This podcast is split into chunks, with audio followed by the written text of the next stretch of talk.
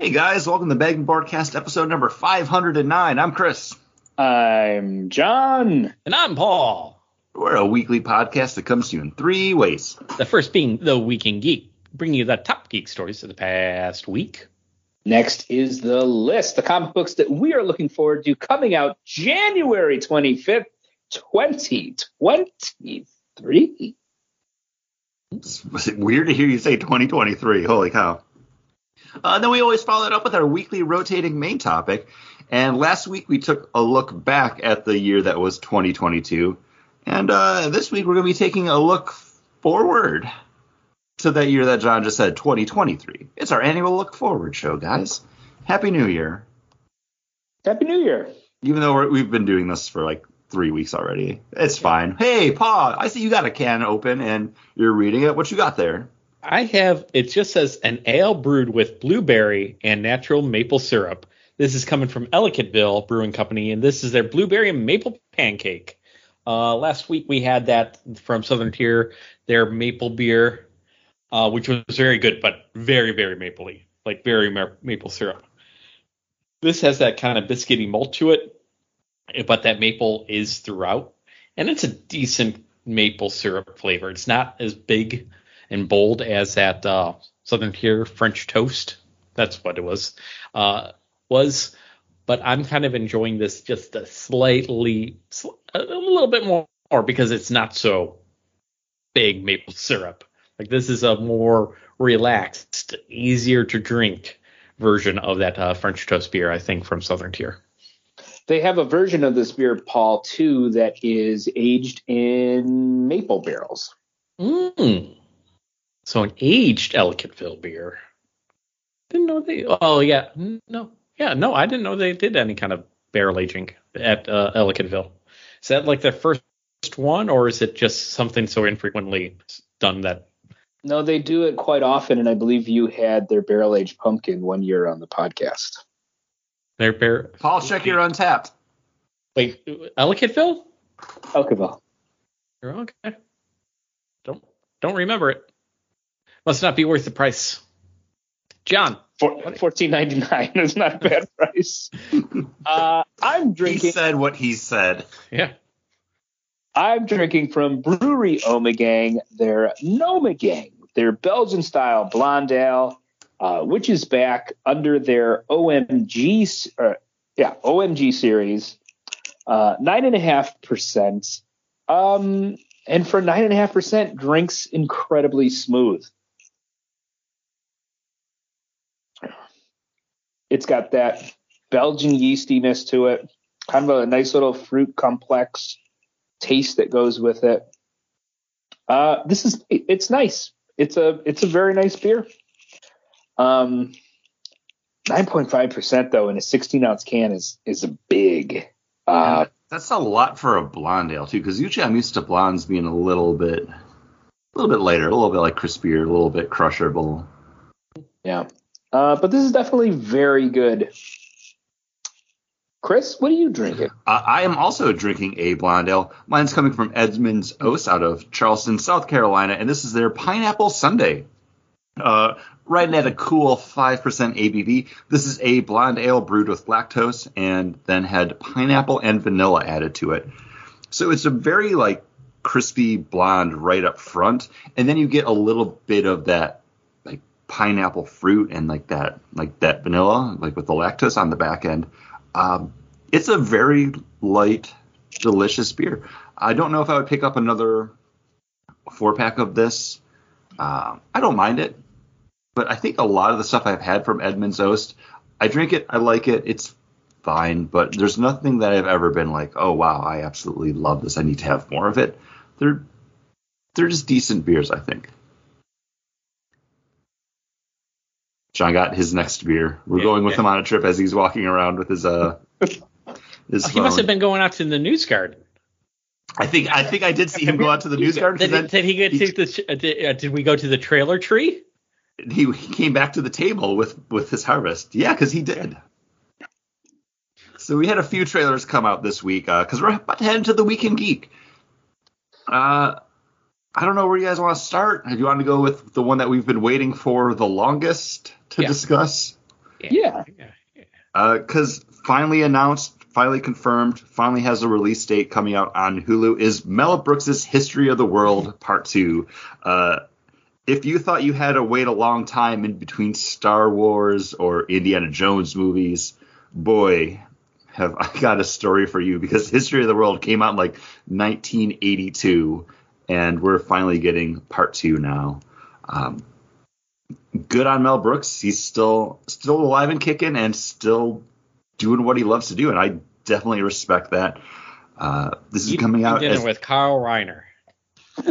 oh, oh, uh, coming out March 6th, and yeah, this is History of the World Part 2. Look forward to seeing every single comedian or actor you've ever seen before uh, guest starring in this as some sort of uh, historical personality from throughout history.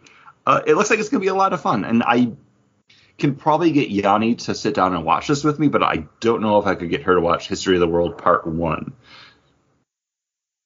That might be a little bit too too old, and if you don't have the nostalgia for it, I don't know. Yeah. I don't yeah. know if I could sit through it today. I have to say, History of the World wasn't my favorite Mel Brooks movie. I don't think it's anybody's favorite Mel Brooks movie. It's probably why they only no. made the one. it has to be somebody's. I I think there's enough enough to it that someone like even watching this trailer, like the, as, as as soon as I I paused it because we were talking about pre-show and you guys were trying to get my attention. I'm like, guys, that looks like drunk history just without the drinking. So I just want everyone to know Paul's lying because we do not talk to him before the show ever. That's true. We just we just sit down and are like, oh, when's he gonna be on? Oh, here he is. Hey, hey we're starting recording. All right, let's go. We're only friends on the internet. This this looks charming though. I'm looking forward to it. Yeah, this will be fun. Um, definitely, definitely, and I think half of it is seeing something that should be quite funny with all of those actors together. Because sometimes they've done those like not another teen movie or the you know uh, what was that Project 33 where it had all those people that it was supposed to be hilarious, but it was just awful. I I remember hearing about that one, and then as soon as it came out, I was like, mm, no, there's not cohesive. It's just a bunch of people doing whatever they want to do and it didn't work. Yeah. It was just a bunch of really bad skits. I don't remember Project 33, but that's probably good. Yeah. It was probably as good as that aged pumpkin ale that I had that one time from Ellicottville. Possibly. Proving my maybe. point that I just haven't been paying attention to. It's okay. We drink a lot. We do. Not to just... make us uh, to make us, you know, which helps get us excited for uh, the new season of Mandalorian. I have no idea. I'm trying to segue it for. Guys. No, that's that's fine. Uh, we finally got the trailer for Mandalorian season three uh, coming out Disney Plus March 1st. So not, not, a huge gap of time between trailer coming out and we're going to get to see this in like a month and a half. Uh, just continuing on that Mandalorian story, as well as the threads laid out in the couple episodes of Book of Boba Fett that were Mandalorian season 2.5, pretty much. Mm-hmm. Yeah. Looks good. Yeah, looks good. Uh, what do you guys think about that droid uh, being in a ship helping uh, helping with his starship? Uh, I'm okay with it. R5D4. Yeah. It's the droid that was kicking around on Tatooine getting his time to shine finally. That's what Star Wars fans love. Old characters coming back, so you can be like, "Wow, I know that guy." That droid finally found his motivation. He did. With his motivator. Good for him. Because yep. he had a bad motivation going good. I don't, I don't have a lot to say about this one. It's just something that's going to be really good. Yeah. I should probably finish uh, watching Andor before I watch this one because I still only like three or four episodes into that. Yeah, Andor was great. I can't wait to uh, start watching that. well, Paul, are you going to also maybe watch the Power Rangers once in future 30th anniversary special coming to Netflix? Because we got a pseudo trailer behind the scenes kind of uh, hype reel for that. Yeah, uh, even less interested in this than uh, the History of the World Part Two. Like, I would watch History of the World Part Two on kind of on the lark if it was on a, it, since it's going to be on Hulu as a streaming service. But uh, Power Rangers, like, there's there are people that I don't even recognize coming back. Like, I remember Billy and uh, Z- Zach. The original original cast. Those are the only just, two I yeah, recognize. just those, just those two. Everyone else is from uh, later iterations because it's like the the three people that they had step in after the movie. Uh, I can't remember the red, the yellow, and the black ranger. Well, that It's wasn't Rocky, right? That Yeah. was Rocky as the Red Ranger. No, that, that was Rocky. Okay, I thought it was uh, Jason St. Cloud or whatever his name is who got arrested. No, um, that was the Frog. replacement. And then I don't remember his character's name, but the the Black Ranger who had like the frog powers from Ninja, Johnny Yong Bosch is like the actor's actual name. I just don't remember who he played. And then uh, Aisha, like the second Yellow Ranger. And then I don't know who the other Pink Ranger is because it's not Amy Jo Johnson. Yeah. Yeah. So when I saw it was any Amy Jo Johnson and I didn't recognize like Trini wasn't there. Well, And because she's she died in a car accident Yeah. like ten years ago. oh But man, longer than that. Was it okay? Time has no meaning, but yeah. didn't, And then we also know like Jason David Frank's not in it. Um, Yeah. Austin St. John's not in it.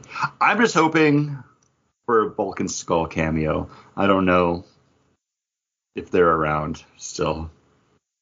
Yeah, you can see clips of them. They still go to conventions and stuff. Oh, do they? Okay. Yeah.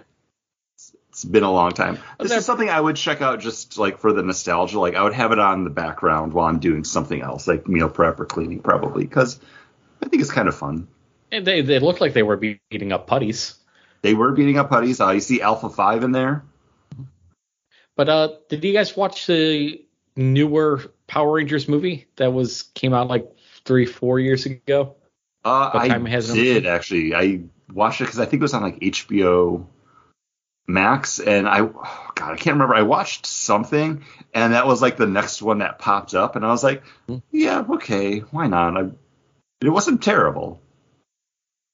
Hmm.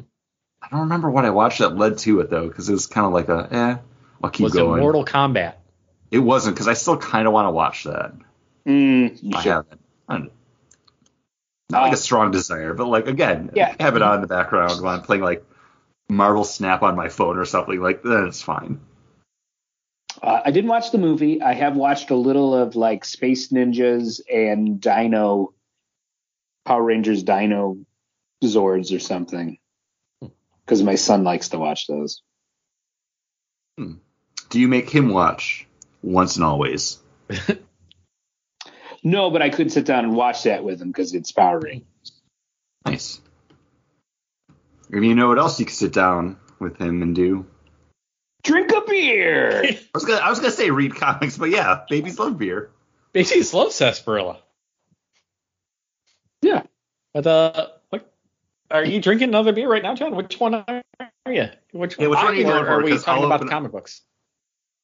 Uh, if you want to do your sours, I'll can finish. I have a IPA in the fridge I can do. Okay. Uh, I don't have a sour, but I have a fruit punch IPA uh, coming from New Belgium with their Voodoo Ranger Fruit Force. This is uh, their Juice Force beer, but with fruit punch. And this tastes like a very spiked fruit punch. Like it does have that uh, Hawaiian punch taste to it, but the booze coming off of it is just a little too strong, and it's at nine and a half percent. It's as strong as that the Belgian blonde I had, but it's just a little too much of that alcohol to it. Where the Juice Force hid that alcohol with that tang pineapple uh, kind of juiciness to it. This is like, oh yeah, that's a really nice fruit. Boom! And then you get a fruit punch. You got like punched in the face by it. Yeah. Yeah. So it's not it's not I bad, but it's not good. I wouldn't want to drink this again, and I don't think I'll finish it.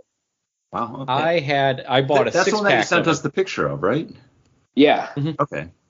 Yeah, off your recommendation, John.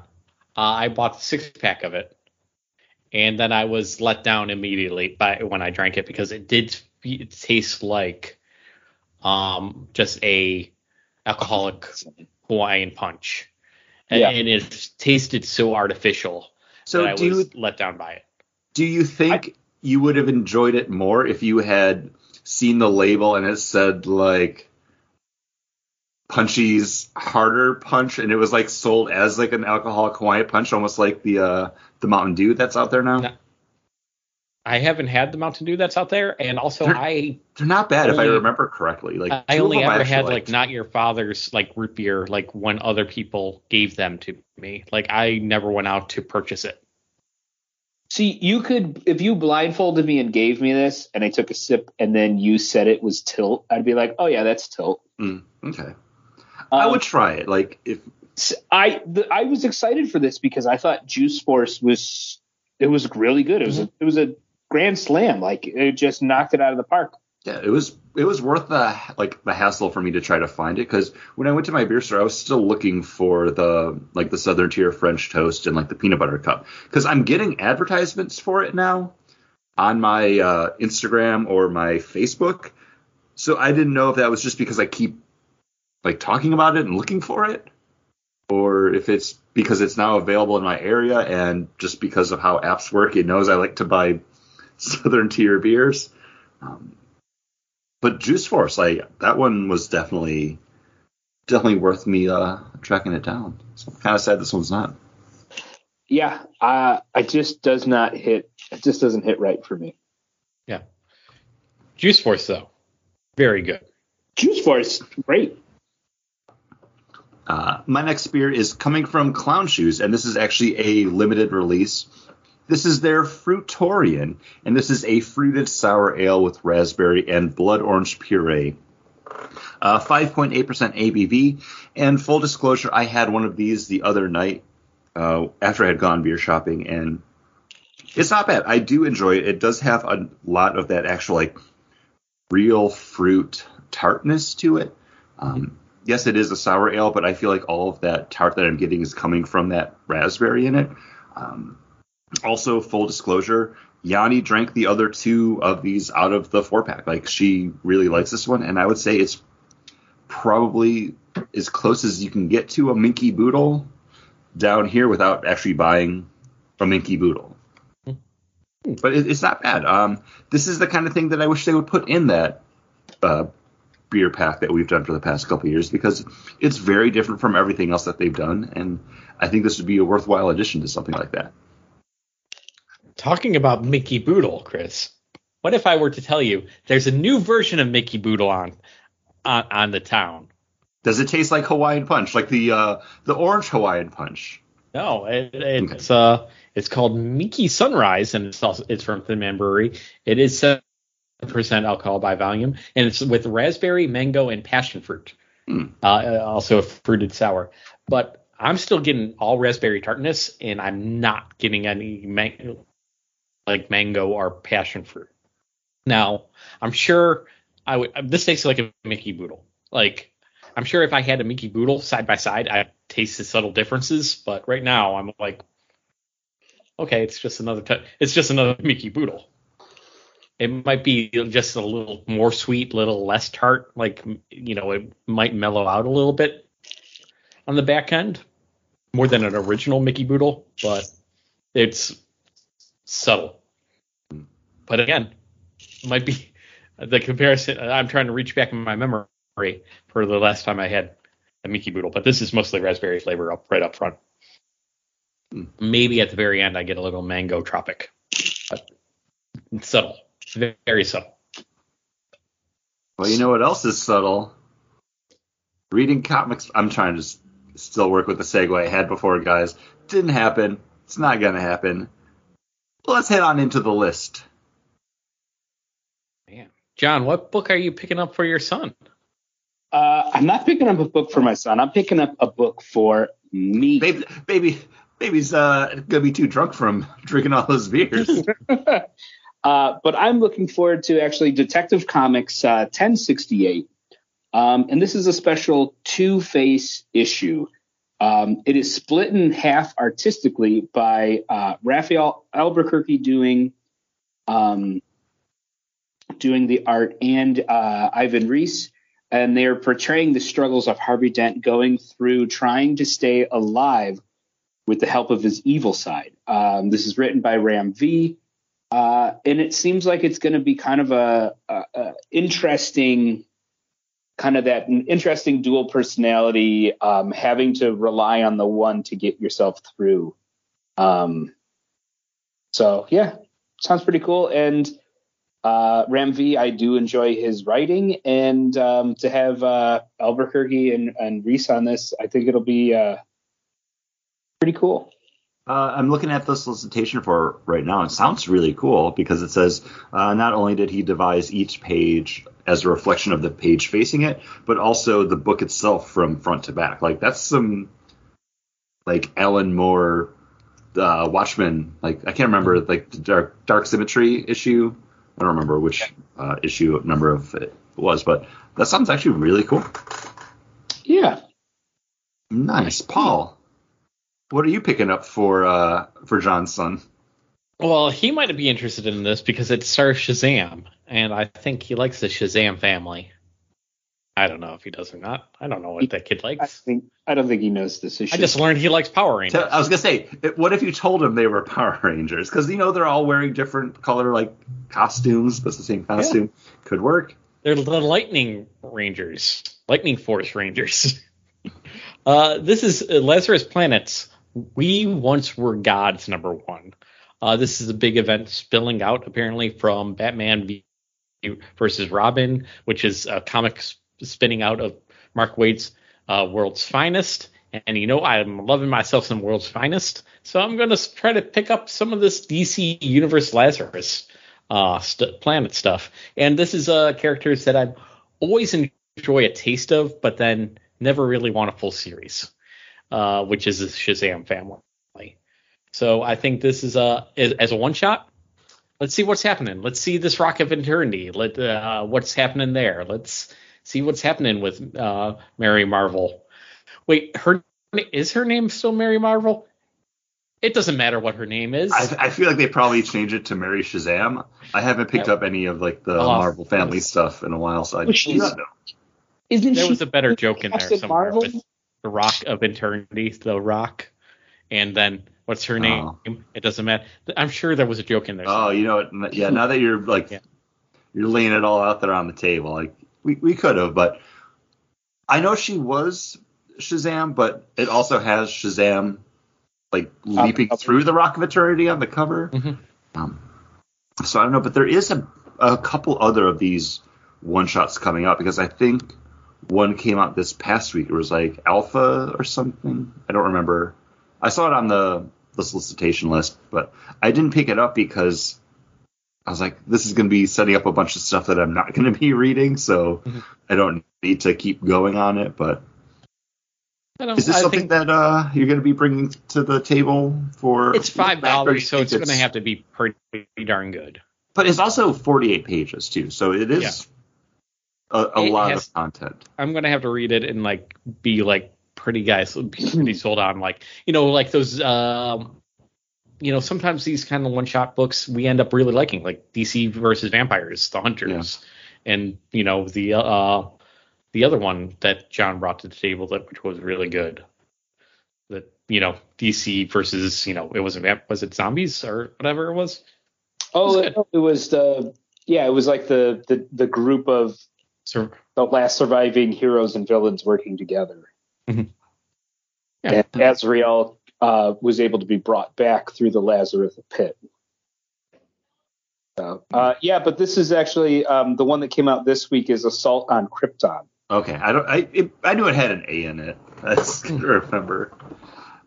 But that's actually, I mean, 499's not terrible, especially because when you consider that a lot of DC's books are just going to that 4.99 price point as it is. Because mm-hmm. um, I was looking through my pull list for the rest of the month just to see if there was anything I wanted to maybe change out my pick for the monthly look back. And the Superman number one that's coming out is four ninety nine. So it's like, well, probably not going to be picking that one up because I know I won't be buying number two. That's a lot. Yeah, right now the front runner is definitely uh, Archie. Uh, the the versus everyone or whatever it's called, Yeah, yeah, Archie versus was, yep. something or other. The post-apocalyptic one. yeah, Yeah. po- definitely the post-apocalyptic, not anything else. Uh, Chris, what are you going to pick up? Yeah. Uh, I may have felt a little bit burned from Dynamite Comics Gargoyles number one, but that's okay because I'm looking forward to another number one coming out from Dynamite Comics as part of their Disney Afternoon, afternoon line. Uh, this is Darkwing Duck number one, written by Amanda Deibert, art by Carlo Lauro. Uh, this is the continuing adventures of one Drake Mallard, aka Darkwing Duck, along with his sidekicks, Launchpad McQuack and his uh, daughter Gosalyn.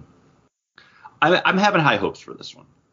I know I had high hopes for Gargoyles, but I just kind of forgot how much of a uh, a fuster cluck Gargoyles continuity was, and I feel like Darkwing Duck can't be bogged down as much as that one, so it'll be much more accessible.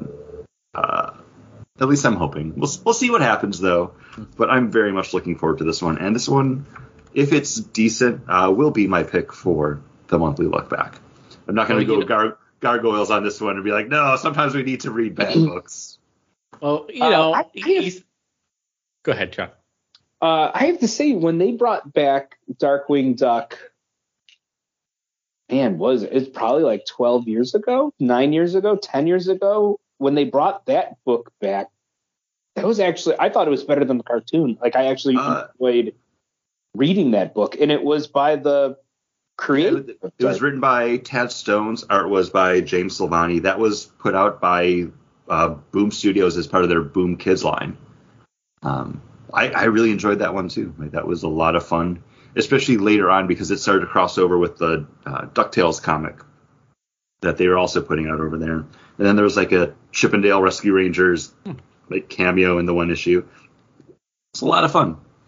But yeah, high hopes, guys. High hopes. Sounds like there's a lot of continuity that could bog it down. Well, these comics aren't paying attention to any of those other comics that came before since it was like a different publisher. No, So- I mean like being tied into both Ducktales and maybe even Chip 'n Dale Rescue Rangers. Who knows? but yeah, they're not they're not doing that with this one. TaleSpin. Ah, I love me some TaleSpin. You know what else I love? A dramatic reading. Sure. And now, the Bagged and Boardcast proudly present a dramatic reading from Strange Academy Finals number one, page 19, panel three. Doyle's fears have taken over, and now they're projecting their own perceptions. Can you just turn it all off or something?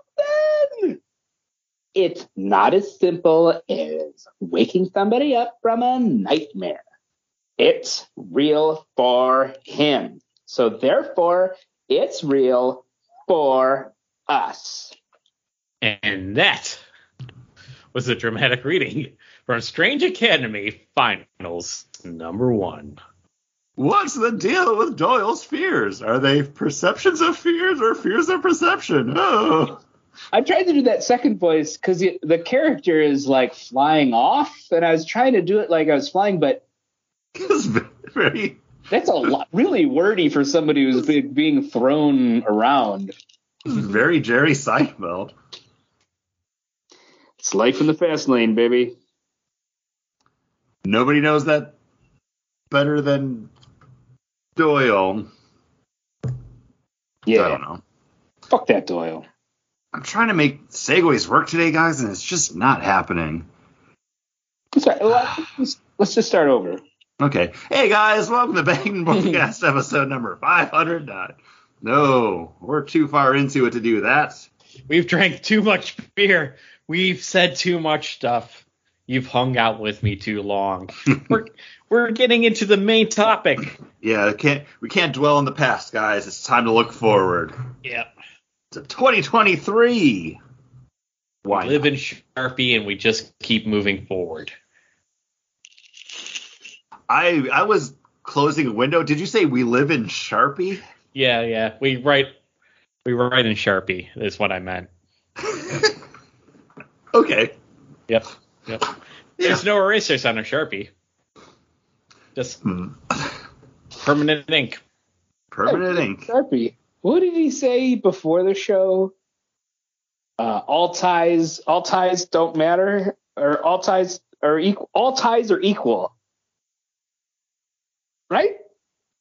No, Guys. oh, is uh, we're we're all tied. Fun for fun. yeah. That was it. We're all, t- we're all was tied up fun to fun. Fun to fun. That's Um, it. That's something like that. Guys, you just broke the whole premise that you guys don't talk before right. the show. There was a No. bit that you started at the beginning. I at least want you to oh. follow through with a bit until the end we of the can episode. create bits, but we can't remember them or keep them going. That's that's our biggest downfall. Except for hey guys. Hey guys. Which Yeah. I for, what did it, it used to be like? Hey everyone or hello everyone? I I don't know. We've said hey guys for so long. Yeah, doesn't Why matter. are you guys looking back? We got to stop main looking topic. back. Annual look forward. We Uh, got to look forward. like I said last week, we talked about some of the stuff that we loved in 2022. Uh, this is going to be the stuff that you're going to be hearing us talk about for the next year. So the movies, TV shows, comics, or comic book characters that we're most excited for heading into this new year. Um, where do we want to start off? Because we didn't discuss that pre-show. Uh, well, I mean, last time, uh, last week we started with movies. Let's uh, start with movies again. Okay. Paul, you are notorious for your disdain of Yeah. movies. Mm-hmm. Yep. What is actually getting you excited to maybe venture out, go to that movie theater? Like, what are you willing to to step out and go to, knowing that, like, hey, this is something that could possibly pop up on like a, a streaming service, like in a month or two. What, what's what's getting you into the seat?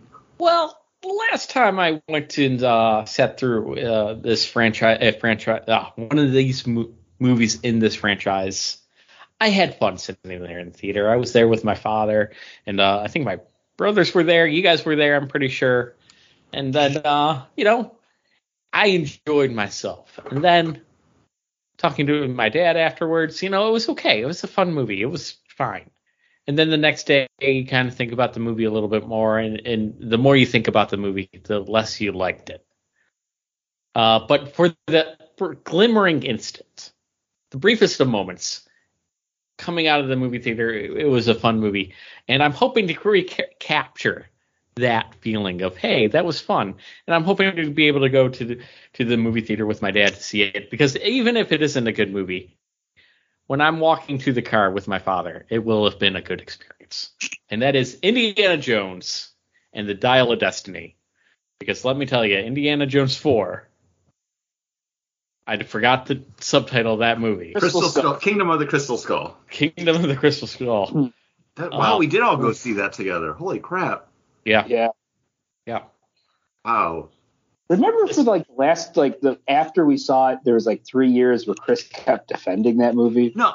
Okay, me defending it was saying it's not as bad as everyone was saying. It's not good, but it's No, but every Nah. time, we're man, It was I really didn't like that movie. It wasn't bad. I liked it. I got a tattoo about it. So he kept talking about it. He just kept wanting to show everyone your Paul- tattoo. well, it's it's just because I got sh- I got short round tattooed on my whip, if you know what I mean. You just got the What? old the old school uh, uh, uh, Yankees cap on the. on the tip, just on the tip. Having a short round on your ding dong makes it look bigger? Like, is it a horse perspective? Yeah. And then, and then anytime I take my pants off, I say, "No time for love, Doctor Jones." So your short round. Nah, this is just. Paul, stop. Yeah, yeah, Paul, you want to commit to a bit now? I, I was showing commitment to the bit. Paul, I, tell I- if you want me to continue, I will. Here we go. Hey, Paul. So Paul, when you short I'm off your short, so your short I- round doesn't stay that short for long. All I'm saying, when I take when I take the pants off, anything goes. I, I don't I, I don't think I can come up with any more references to uh to that movie now. yeah, especially since short round wasn't in the Crystal Skull. Well, you no, know, well we, we were circling back into uh And short, you know, short round did drive the getaway car, and it was in stick. the second season of Loki. he is. Oh, so we're done with the bit Yeah, Yeah. yeah, we can we can we can move on now. Because I will That's, that's stick to what- a bit. If that you is guys something we're good at. We we know when to cut the cord on something. Um, I'm I'm hopeful for this one too. I don't know really what to expect from it because you know they're going to be trying to set up something else coming out of it. I just don't know how I'm excited I'm going to be for whatever's going to be spinning out of this one. Wait, are we expecting something after It's this Dis- it's Disney. It's Disney. It's Lucasfilm. It they're not just gonna let this be its own thing. It's gonna be a sleeper, like setup for something else. But Dial of Destiny, Paul. Dial of Destiny. But we were thinking that the, the last one was going to set up Shia LaBeouf to take over and do a spin-off but- kind of thing of his own adventures, but- and that didn't happen. But that movie wasn't great and people hated it. So And then, and Harrison Ford said he's done. He's done breaking bones for us people. He, he's yeah, done. he just and he, he wanted he to also focus came out. on what he loved, which is crashing planes, and he's he's done that for long enough now that he needs to get money to pay off all those planes. So he's doing So- another Indiana Jones. We're ready to announce it that he's going to play the live action version of Launchpad McQuack and the live action DuckTales movie. There it is. I would I would Is that what that. you're saying? That what Yes. you're saying? All right. Makes sense Um, because it's going to be Thunderbolt Ross. So Yeah. we'll get we'll get to that whenever Thunderbolts actually happens. I don't know, I'm cautiously optimistic because I feel like they might have learned lessons from Crystal Skull as well as like their missteps with the Star Wars movies in the 20 years since Crystal Skull came out. Uh, so yeah, we'll see. I was Yeah. expecting you to say in the like 20 years since uh the Force Awakens came out, and I and I I'm wouldn't wrong, right? been It's been like 20 years Because- since Kingdom of the Crystal Skull came out. No, no. I, time has No, no meaning. it was like I don't even care. 2010. It, it, I think it's been Star Wars- 11. It feels that right. It feels right. It's fine. John, what movie? Uh, I am looking forward to uh, The Killer, uh, which is going to come out. Um, this is based off of the graphic novel by uh, Alexis Nolent. Uh, and this is going to be directed by David Fincher, and this is starring Michael Fassbender as the killer, who is a assassin who begins to uh, psychologically crack as he develops a conscious uh, and it still has to continue to work uh, for certain clients. Um, Tilda Swinton is also in this movie. Um, this is actually a book that I have and read and really liked. I really enjoyed it. And um, the fact that David Fincher is doing this and that it's one of his favorite comic books, I think it'll be done really well. Um, and I enjoy David Fincher movies. I think when he chooses to do a movie, he really gets into it and makes it as as good as he can. What is Um, um, another David Fincher movie? Zodiac. Did he do Nightcrawler as well as that? No, uh, Yes. he did. Um, uh, he did Zodiac. He did Fight Club. Um, One of the aliens. Is it He three? did do. He did the the no the Resurrection. Didn't he do? Uh. No, he did do. Was it three? It was Oh, three. I, I'm on the killer. Hold on. Hold, please. yeah. Because I haven't Uh, actually heard of this movie or this book. Okay, yeah, it was Alien 3. Oh, Fight Club. Seven, Zodiac. Gone Girl, uh, Social Network. Oh, I've seen Uh, Social Network. Girl with Yeah. the Dragon Tattoo. Hmm. Okay, okay. So it, it might not be like a horror, so it could be more of a suspense movie. Yeah. Um, yeah, like he did uh, Mank in 2020, which was about um, cinematographer. Uh, Gone Girl is more of a suspense. Uh, House of Cards, he directed some of those. Um, social, like Social Network, Network. Curious Case of Benjamin Button. I'm kind of so the Wikipedia page for the killer just says 2023 film, and it doesn't have any actual links to anything. Okay, there we go. You have to like scroll through to the killer comics because. Hmm. Okay, this is actually wow. It's from 1998, and I had never heard of this before. Yeah, uh, yeah, it's really interesting. Um, I had picked up. They did a like second, um, like a continuation and I picked up um, the first couple issues of that, and then I went and bought the original trade, which I lost that trade in uh, the flood. Oh, because I had it in a, a box on the floor. Oh, I'm sorry. That sucks. I'm sorry. Apparently that box was, was, you know, it gotta gotta get down, but it was not doing just fine. Never mind. The killer's I, bright side. This is lyric. Okay, never mind. Oh, okay, I, I, I see. Okay, it's like your other reference. You have everything on the table, and now I can see the pieces, so we can put it together. Okay. The Killers, mm-hmm. the American rock band from Las Vegas. Their song "Mr. Brightside." Mm-hmm. He's been coming out of his cage. He's doing just fine. Gotta gotta get down. Yeah. So yes. It, it, it, the box did get get down, but it was not doing just fine. The cat's showing you her ass. That's how she felt about that reference. Yep. That sounds like an interesting movie, John, because that's actually a director that I, I I've seen a few of his movies, and I'm like, okay, yeah, I could see that. Cool, cool stylized version. Um, Michael Fassbender as a uh, as a killer. We all were very excited from that very big first scene of him as Magneto being a Nazi hunter, and we're like, oh, this would be great. So didn't do anything else with it after that. So maybe, nope. maybe, maybe this movie will. Chris, what yes. movie are you the third most excited to see? Another one that I'm cautiously optimistic for, also coming out from Disney. Uh, and this is going to be Haunted Mansion. Uh, this one's coming out August 11th, 2023 the last haunted mansion movie we got from disney back in like 2000 2001 whenever it came out wasn't great. I went to go see it in movie theaters and i didn't love it. And it wasn't until probably within the last maybe two years that i rewatched it because it's available on disney plus. And i actually enjoyed it a lot more than i remembered enjoying it like the they really try to fit a lot of the haunted mansion mythos in into that movie. And I I think it does kind of hold up mm. after some time away from it.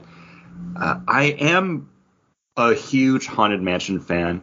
Uh, listeners can't see it, but behind me on my entertainment center, I have like a haunted mansion uh, shrine with a bunch of prints, like all my Funko Pops. I have uh, just a ton of haunted mansion like accoutrement uh, in my house that lives here year round. I'm sad that we're not getting the long discussed Guillermo del Toro haunted mansion because it's something that he's a fan of and he's wanted to do for years. But I think we might be getting a good version of this. It does have an all-star cast. Um, Jamie Lee Curtis, Owen Wilson, Winona Ryder, Danny DeVito, Rosario Dawson, uh, Dan Levy, Tiffany Haddish, and Jared Leto, who we didn't talk about this for the the Week in Geek, but it's just been announced that he's going to be the star of Tron 3 coming out. Hmm. And hmm. Disney, we've we've discussed this though. Disney likes to use people that they've had experience with that have done something for them like it's through Disney, Lucasfilm, Marvel. If they have an actor that they like working with, they tend to keep them around. Um, Jared Leto might be one of those people now, and this is coming out of uh, Haunted Mansion, he's going to be back in the Disney fold for Tron. So there might be something here that they like. I hope so. Um, as it stands right now, this is still coming to theaters. It's not something that they're shuffling off to Disney Plus, which makes me a little bit more hopeful. Um, and which, worst which case, one? Haunted Mansion or Tron? Ha- Haunted Mansion. Oh, okay. Sorry, Dangling Participle. Yeah, I I realize now I was talking about like two movies at once. Um, because this would be very easy for them to just say like, uh, coming soon to streaming. But so far, it's still coming out in theaters. So I'm hoping there's some meat on these dead bones uh, that I can I can enjoy now and not come back to in 20 years time and be like, okay, yeah, it's better than I thought. I am surprised with my mental turnaround on this movie because I feel like I just heard the announcement at D23 that Jamie Lee Curtis was going to star in a Haunted Mansion as Madame Leota. Mhm. And all of a sudden, this movie's coming out, and I, I saw it on the list uh, for your bracket buster, and I'm like, that's not kind of coming out this year. I just It's in it's in post production right now. Yeah, Which I I'm don't know like- if this is new on IMDb, but and like the key information, like where it tells you like the title, like the genres, who's directing it, it tells you what point it's at in its like production now. So this is in Yeah. post production, expected August 11th, 2023. Yeah, I, It's on 29.3 thousand people's uh watch lists. I would not be, you know, right now I'm like, yeah, if that comes out in 2023, cool. If it gets pushed back, I wouldn't be surprised. Like that's that's why that's the only thing that's holding me up from being excited about this. Like I haven't I- seen a trailer, I haven't seen an actual date announcement, so I'm like, I I feel like there was maybe enough stuff done on that Guillermo del Toro version of the film that we never got that they had a lot of the groundwork laid down for them, so they were able to just kind of pull from that to get going on this one. do you then give credit is some sort of special thanks or credit? Uh, he is credited as a writer on it. Okay, So, that's the thing. That's good. Okay. uh, Paul, what's your number two movie going to be? Oh, okay. We're, uh, you know, yeah, since you're I'm, I'm throwing it off, movies- buddy. You're, Yeah. you're, you're going You- again. You said uh, you talked about a Disney movie. I'm going to talk about a Disney movie. Uh, Kate and I went to a couple of years back at the cheap seats. Went to go see Aladdin, the live action remake. Uh, had a lot of fun with it. Like I, people, I really enjoyed that movie. I think that's one of the best like live action ones that they've done. it got some negative criti- uh, critical reviews. They are like, "What's the point of having this? You know, when you have such a perfect animated film." Uh, and since it's animated, you kind of like can like hand wave some of the racism and some of the weird otherness and uh, Orientalism uh, that that uh, is on display. Uh, but I really enjoyed the Guy Ritchie uh, Aladdin. So I'm excited to see what happens with this new uh, live action remake of The Little Mermaid, uh, one of the perennial uh, favorites to, movies to put on here at the McGowan household. Uh, sorry, I sh- usually don't say my last name. Um, but yeah, uh, The Little Mermaid is one of those uh, classics that Kate and I will constantly go back to rewatch um, the animated version. So to see an update in live action, we've been enjoying them. So I'm excited to see what happens with this one. Um, Melissa McCarthy as as Ursula, I'm not I'm not a Melissa No. McCarthy fan. not not a, not big plus on that. Uh, is it Bellissimo? Who's playing? No, it's uh Javier Bardem is playing King Triton, right? Uh, I'm bringing up the IMDb for that one now. Give me a moment as I'm scrolling through. Yes, Javier Bardem. You know, I, I saw on Twitter because I follow him. Uh, oh my goodness, his name just. I was going to say his name and then it just dropped out of my head. Uh, he's he's been in a lot of stuff. He was in Brooklyn Nine Nine. Uh, one of the de- you know detectives. Terry Oh, Crews. Terry no, Crews? Terry Crews. Terry Crews was like like on social media, like really uh, pushing to be King, King Triton, and I would have really liked to to see him as King Triton. Uh, after watching the live action like stage show they did uh, during COVID, um, I really thought uh, Queen Latifah did in a great Ursula. Hmm. So I, I so I've seen. I haven't actually watched it. I've seen clips of it with uh, John Stamos. Mhm. as like the the chef. Yeah. A lot of fun. Um, I, I would probably check that out if it's on like Disney Plus. Like I don't know or It is. It is. okay. That is, might be and, something uh, just to put on. Yeah, that is something to put on. Uh, so I'm assuming that's the only like weird uh, casting. Uh, uh, people being upset with casting is like those two things. Like Oh, pro- there's no other- I, no I- other I- reason. this is reason a would be beloved- Disney classic that saved the animation studio. Hmm. So I think people are just going into this one like full bore, like, yeah, this is going to be great. Um, No downsides. I, I am looking more forward to this than something like we had come out recently, like Pinocchio. Still haven't watched that one. Yeah, I forgot. I Um, keep on forgetting that was a Yeah, thing. that, that movie came out this year, and again, just due to the wealth of content on everything now, I haven't circled back to it. But to your point, Aladdin was fantastic. Jungle Book, fantastic. Some like the other ones that have come out though, like Mulan, Lion Yeah, King, like I I didn't I went to see that one after. I didn't mind it. It's again, this isn't a glowing defense of it. It's fine. Like it, it wasn't bad. Like it's it ultimately for, it's ultimately forgettable, but like I didn't walk away from it being like, oh no, because that was one of the ones that I spent the the thirty dollars for because it was like the direct to Disney Plus like premiere viewing, whatever they called it. I can't Mhm. remember. Um, and I was again, I was fine doing that because it's comparable to buying two movie tickets anyway, so I was fine with that. Um, Little Mermaid, I'm hopeful. I'm, I'm hopeful.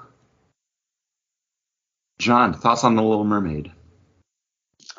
I don't think I've ever seen the cartoon all the way through. Hmm. Uh, I don't. I don't really care. It's not my. That's okay. It's not my, it's not my movie.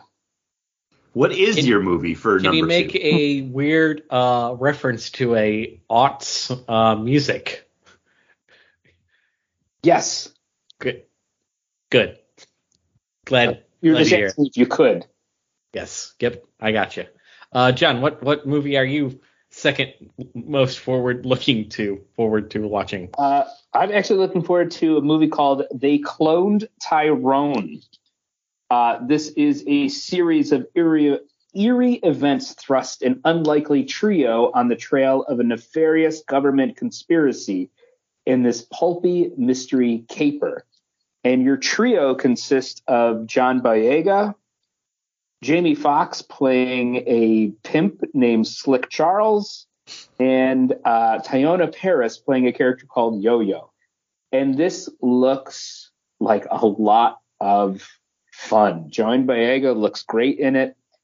Uh, Jamie Foxx is playing this crazy, over the top uh, character. Uh, Kiefer Sutherland is going to be playing the bad guy.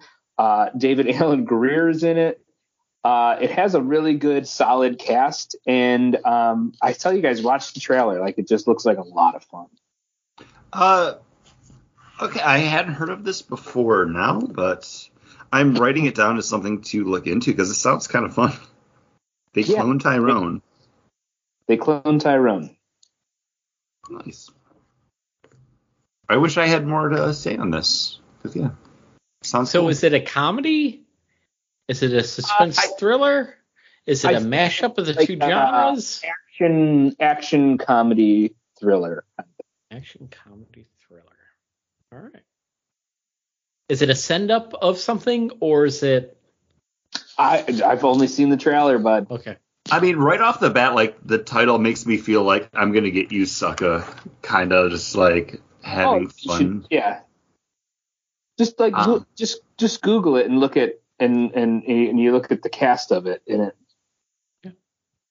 Uh, it looks like it's going to be action. It's going to be a little poignant, and um, it's definitely going to have some humor to it. So, Chris, what's Yes. your number two? JB Fox looks good as a pimp. Um, he's like, I don't know, he's like wearing like this red leather, like fur collared, like jacket. Looks good. Um, my number two is actually a movie that we had talked about last week for the Week in Geek because this is going to be Evil Dead Rise.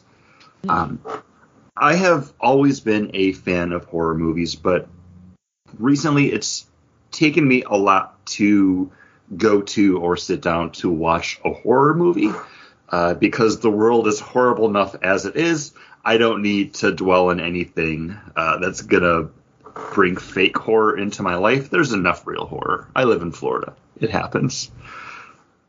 Evil Dead, though, has long been one of my favorite horror franchises, and Evil Dead Rise is just going to be the next part of that. Uh, this movie should have been out already.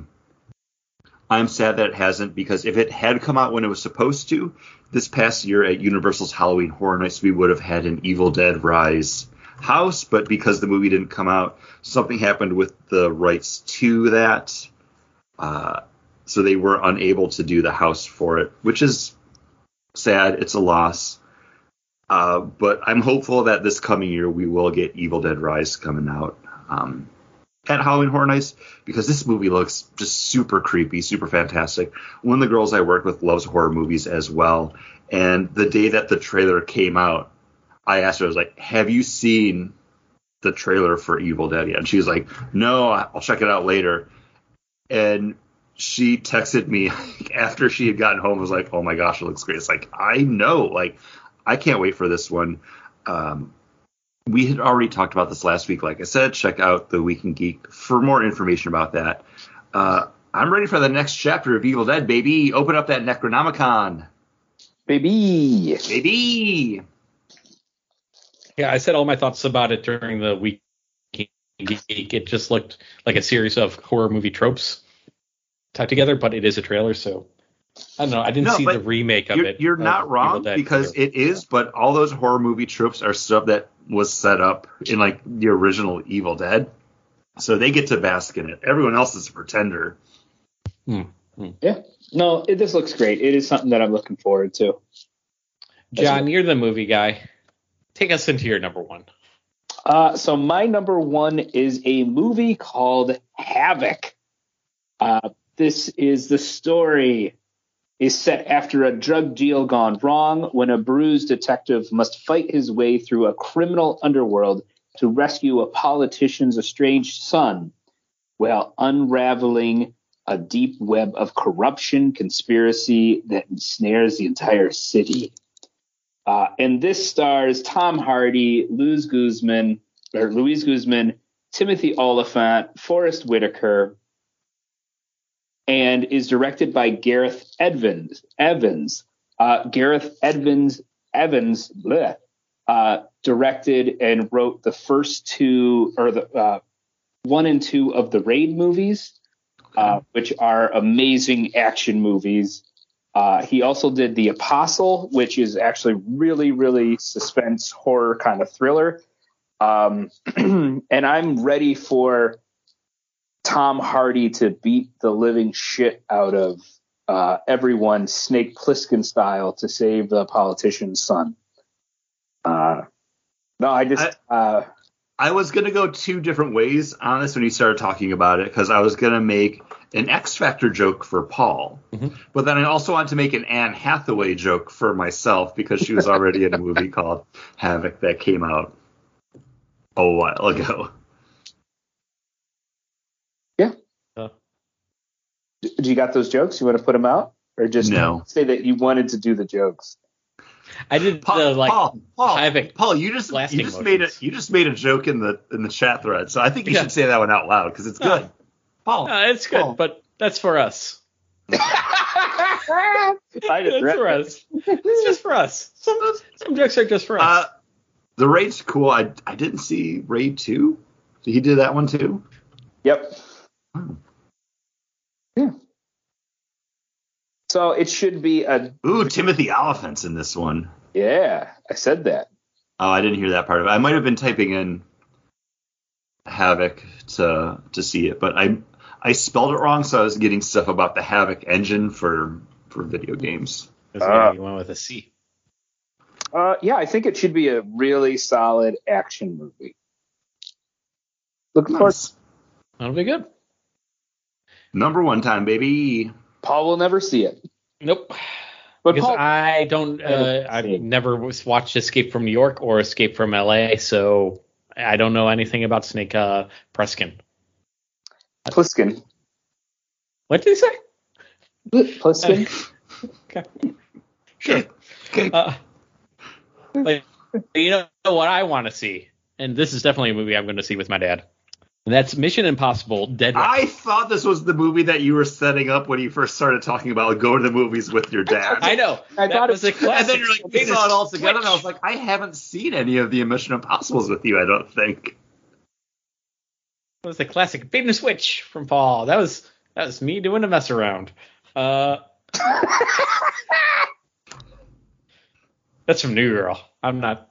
That's. Uh, but yeah, Mission Impossible: Dead Reckoning. This is uh the penultimate, I believe, of the Tom Cruise led Mission Impossible movies. This is uh, Dead Reckoning Part One. Uh, he also filmed, I think, Dead Reckoning Part Two with this one during COVID. We've been waiting. Uh, this is this movie should have been out already, but it's been pushed back. Been pushed back because Tom Cruise has been such a stickler for hey, these movies need to come out in theaters. They're big spectacles. A lot of people worked on them. I want people to enjoy them on the big screen. He's like, I want to start crashing planes like Harrison Ford does. Just let me do it, guys. Let me do it. It's not about crashing planes. It's about uh, becoming the best there is at something. Like, did you see like um, in the in the movie that he did with um, um, uh, uh, Henry uh, Cavill, Yeah, Like- Fallout. Fallout? He was doing like these. He was doing base jumps. He was doing like ten a day to get like a certain certification. So he'd he'd, have so many jumps so they could actually shoot it for the um for the thing. But he was doing. Can you imagine like skydiving and jumping out of plane like ten times a day? Like the man's insane. Can you can you imagine just having enough money that you could live fearlessly? That's the thing Yeah. for me. It's not just like the star power. It's just like I don't care what happens to my body. I have enough money to take care of it. That's what boggles my mind. Yeah. Do you see the thing where he like the clip of him like riding the motorcycle off the cliff? Yeah. And he rides it off the cliff and then just parachutes off of it. Like, I'm pretty sure that's in the trailer. yeah, it's and the ins- dude skydived for a commercial that wasn't a commercial for anything. It was just to just do like he just did it, and he he bought ad So- time on TVs, So and it I- was like I a thank you for going any- to see Top Gun Maverick and being like, hey, remember I got other movies. Go I don't know if if there's want. any truth to this, but I again heard read rumors that this is because he got sick of like hearing about the Nicole Kidman, like oh we go to the movies to see people on the screen. I don't remember like the whole thing because I instantly zone out when I go to a movie and I see that pop up because I'm just like oh this is very cringy. But supposedly it was like he wanted his own thing that movie theaters would start to show, where it's not just him sitting there like in a seat eating popcorn. It's him just jumping out of that airplane. be, being crazy. I don't know. I, I think they have to stop making these because he, he's he's either going to get killed or he just like ah, there's no more stunts I can do. He he ha- he has to go to space now. Like that's the only thing is like he needs to become a literal astronaut and be shot into orbit for whatever movie he's doing next because he can't do anything else on Earth at this point. Chris is a writer for uh, the Fast and Furious franchise. I don't, I don't know if you guys know that. He's on uncredited. I, I wish I was a writer. wouldn't wouldn't be talking to you guys anymore. you don't even talk to me now. Remember the bit. That's how you commit to a bit. oh, that was a good one. That was a good one. Thank you. Get the All right, Chris, down. what's your number one? Um, my number one, I was trying to hit the the three points of the pyramid of, I guess the triangle of like my movies. Um, I got me a Disney one on there. I got me some like spookiness. I needed a superhero movie. We got some good stuff coming out this year. I'm going Spider-Man Across the Spider-Verse though. There's a lot of things I'm looking forward to coming out both from Marvel and DC. Um, but Spider-Man is going to be amazing. I cannot wait for this one. Um, I, I don't have a lot to say about this one because they're keeping a lot of it so like close to the chest, even though they put out a trailer and we see more Spider-Man than we had in um, Spider-Verse, which is fine. Paul, I know you're not excited for it, but wow, this one, I, I'm, I'm going for it. Like the first the first one's one, like amazing, it's beautiful. Like and just the work that went into the animation for it and how they animated the different Spider-Man different ways to reflect who they are as characters. I'm expecting that same love and care to go into this one, just with even more attention to detail because now they know that what they did works and people care and people want to see it. So, uh, yeah, Spider-Man Across the Spider-Verse. I'm just afraid. I'm just a little afraid of what they're going to do with it. That's all. I, I, I don't know. I think of all the movies that they had a they had a plan at the end of the first movie. So I believe they the people that worked on that first movie knew where they wanted to take this franchise or the, the this series of movies. So they knew where they were going to do with it, and it's not just something that they were are throwing together. But I think it's I, I I think the first one's phenomenal. I I'm mad at myself that I didn't go see it in the theater. That I saw it when it was. I think we rented it like for oh, my son. I saw it in theaters, and then it was like the, we bought the DVD because it was like, well, my son Grayson's gonna want to keep watching it because he loves it. His favorite Spider-Man is Miles Morales. Nice, like he got a Miles Morales suit for Hollow or for Christmas, and the kid like he wears it to school loves it. I I came out of that movie and was like, I need to listen to the soundtrack because it's it's so solid. Like it's it's still something that I listen to, and I'm looking forward to to more of that. Uh, John, you gotta do your number one still.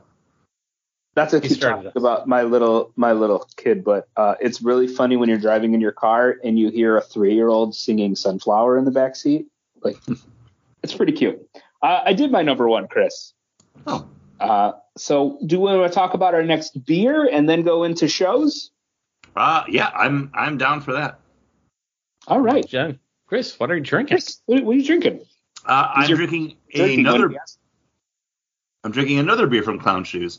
Uh, this also a limited release, and this is their Outer Limits Cold IPA, 6.5% ABV. Uh,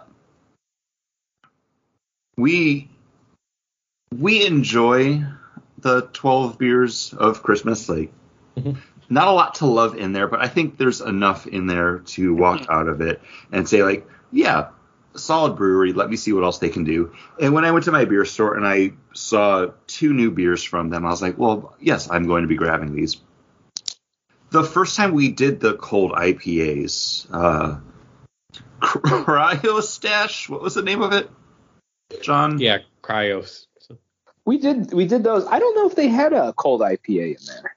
No, wasn't it all that cold IPAs? No, those were cryo IPA. Oh, I thought. So I apologize. I thought that was the same thing. Um, I'll have to do some research because I know I've had more since then. Because one of the beers that Paul, you and I actually had um, when you were down here was a cold IPA from Sideward Brewing. I don't remember the name of it, but it's like it had the Viking on the the can art for it. That's I, is the new the new style that hit within the last year and a half that everybody is doing now, which is well, like they, it's they're like lager. They're using lager yeast, but they're making an ale and everything, and it kind of is like a it's like an IPL, but but better. They need to stop coming up with new styles of beer just so they can circle back to black IPAs again. Uh, but this is actually really good. Um, I like the fact that Yanni doesn't like IPAs, so if there is something that I pick up that I really like, I don't have to worry about her stealing the rest of the cans because uh, this is a solid cold IPA. I haven't drank enough of them to have like a favorite yet, uh, but I I joke with creating new styles of beer. Um, it's not something that I would search out, but if I see more cold IPAs, I would definitely try them just to see maybe if there's one that is better than the rest. Because so far, I think everything that I have had has been like, yeah, this is fine, this is good, and this is this is no different. Uh, yeah, the problem is, is like, oh, it's a new style. It has some buzz, so everybody's gonna do it, but not everybody's gonna put the love or make it how it should be, like made or what people would want out of it. They're just taking all those buzzwords and that buzz style just to to do it. Um, and it's kind of like how we were talking about Juice Force and then Fruit Force, but I sent you guys today because I got some solicitation stuff about uh, a new Southern Tier beer, which is called uh, Jolt or Juice Jolt, which is basically a fruit punch IPA, which I think is going to be another trend coming. Following, I, I would do it. Ranger, I, am okay with that. I would try it. But it's it's going to be just like the Fruit Force here. It's going to be a double double IPA fruit punch beer. Like they're just trying to they're just following that trend. Whether that beer is good or not, they're just throwing those buzzwords together and yeah. keep beer. I just don't like it when the beers taste start to taste artificial, like everything's added to it. Um, it's not just the beer, the hops, the malt, the water, and the yeast standing on its own. Um, it's very uh, disappointing when a beer that I do enjoy suddenly, you know, does that. Um, you know, just adds a bunch of additives uh, to, to to increase the flavor. Uh, but what I'm drinking right now is uh, Fresh Press Juice Bomb New England IPA, and this is from Sloop Brewery. Uh, you guys know I really do enjoy the Sloop Bomb, and what they did here was take the uh, Sloop Juice Bomb and they add, add fresh orange peel to the brewery process. And guys, it's delicious. Never mind what I just said two seconds ago about you know not liking them taking a beer that I like and then just adding extra flavor on top of it.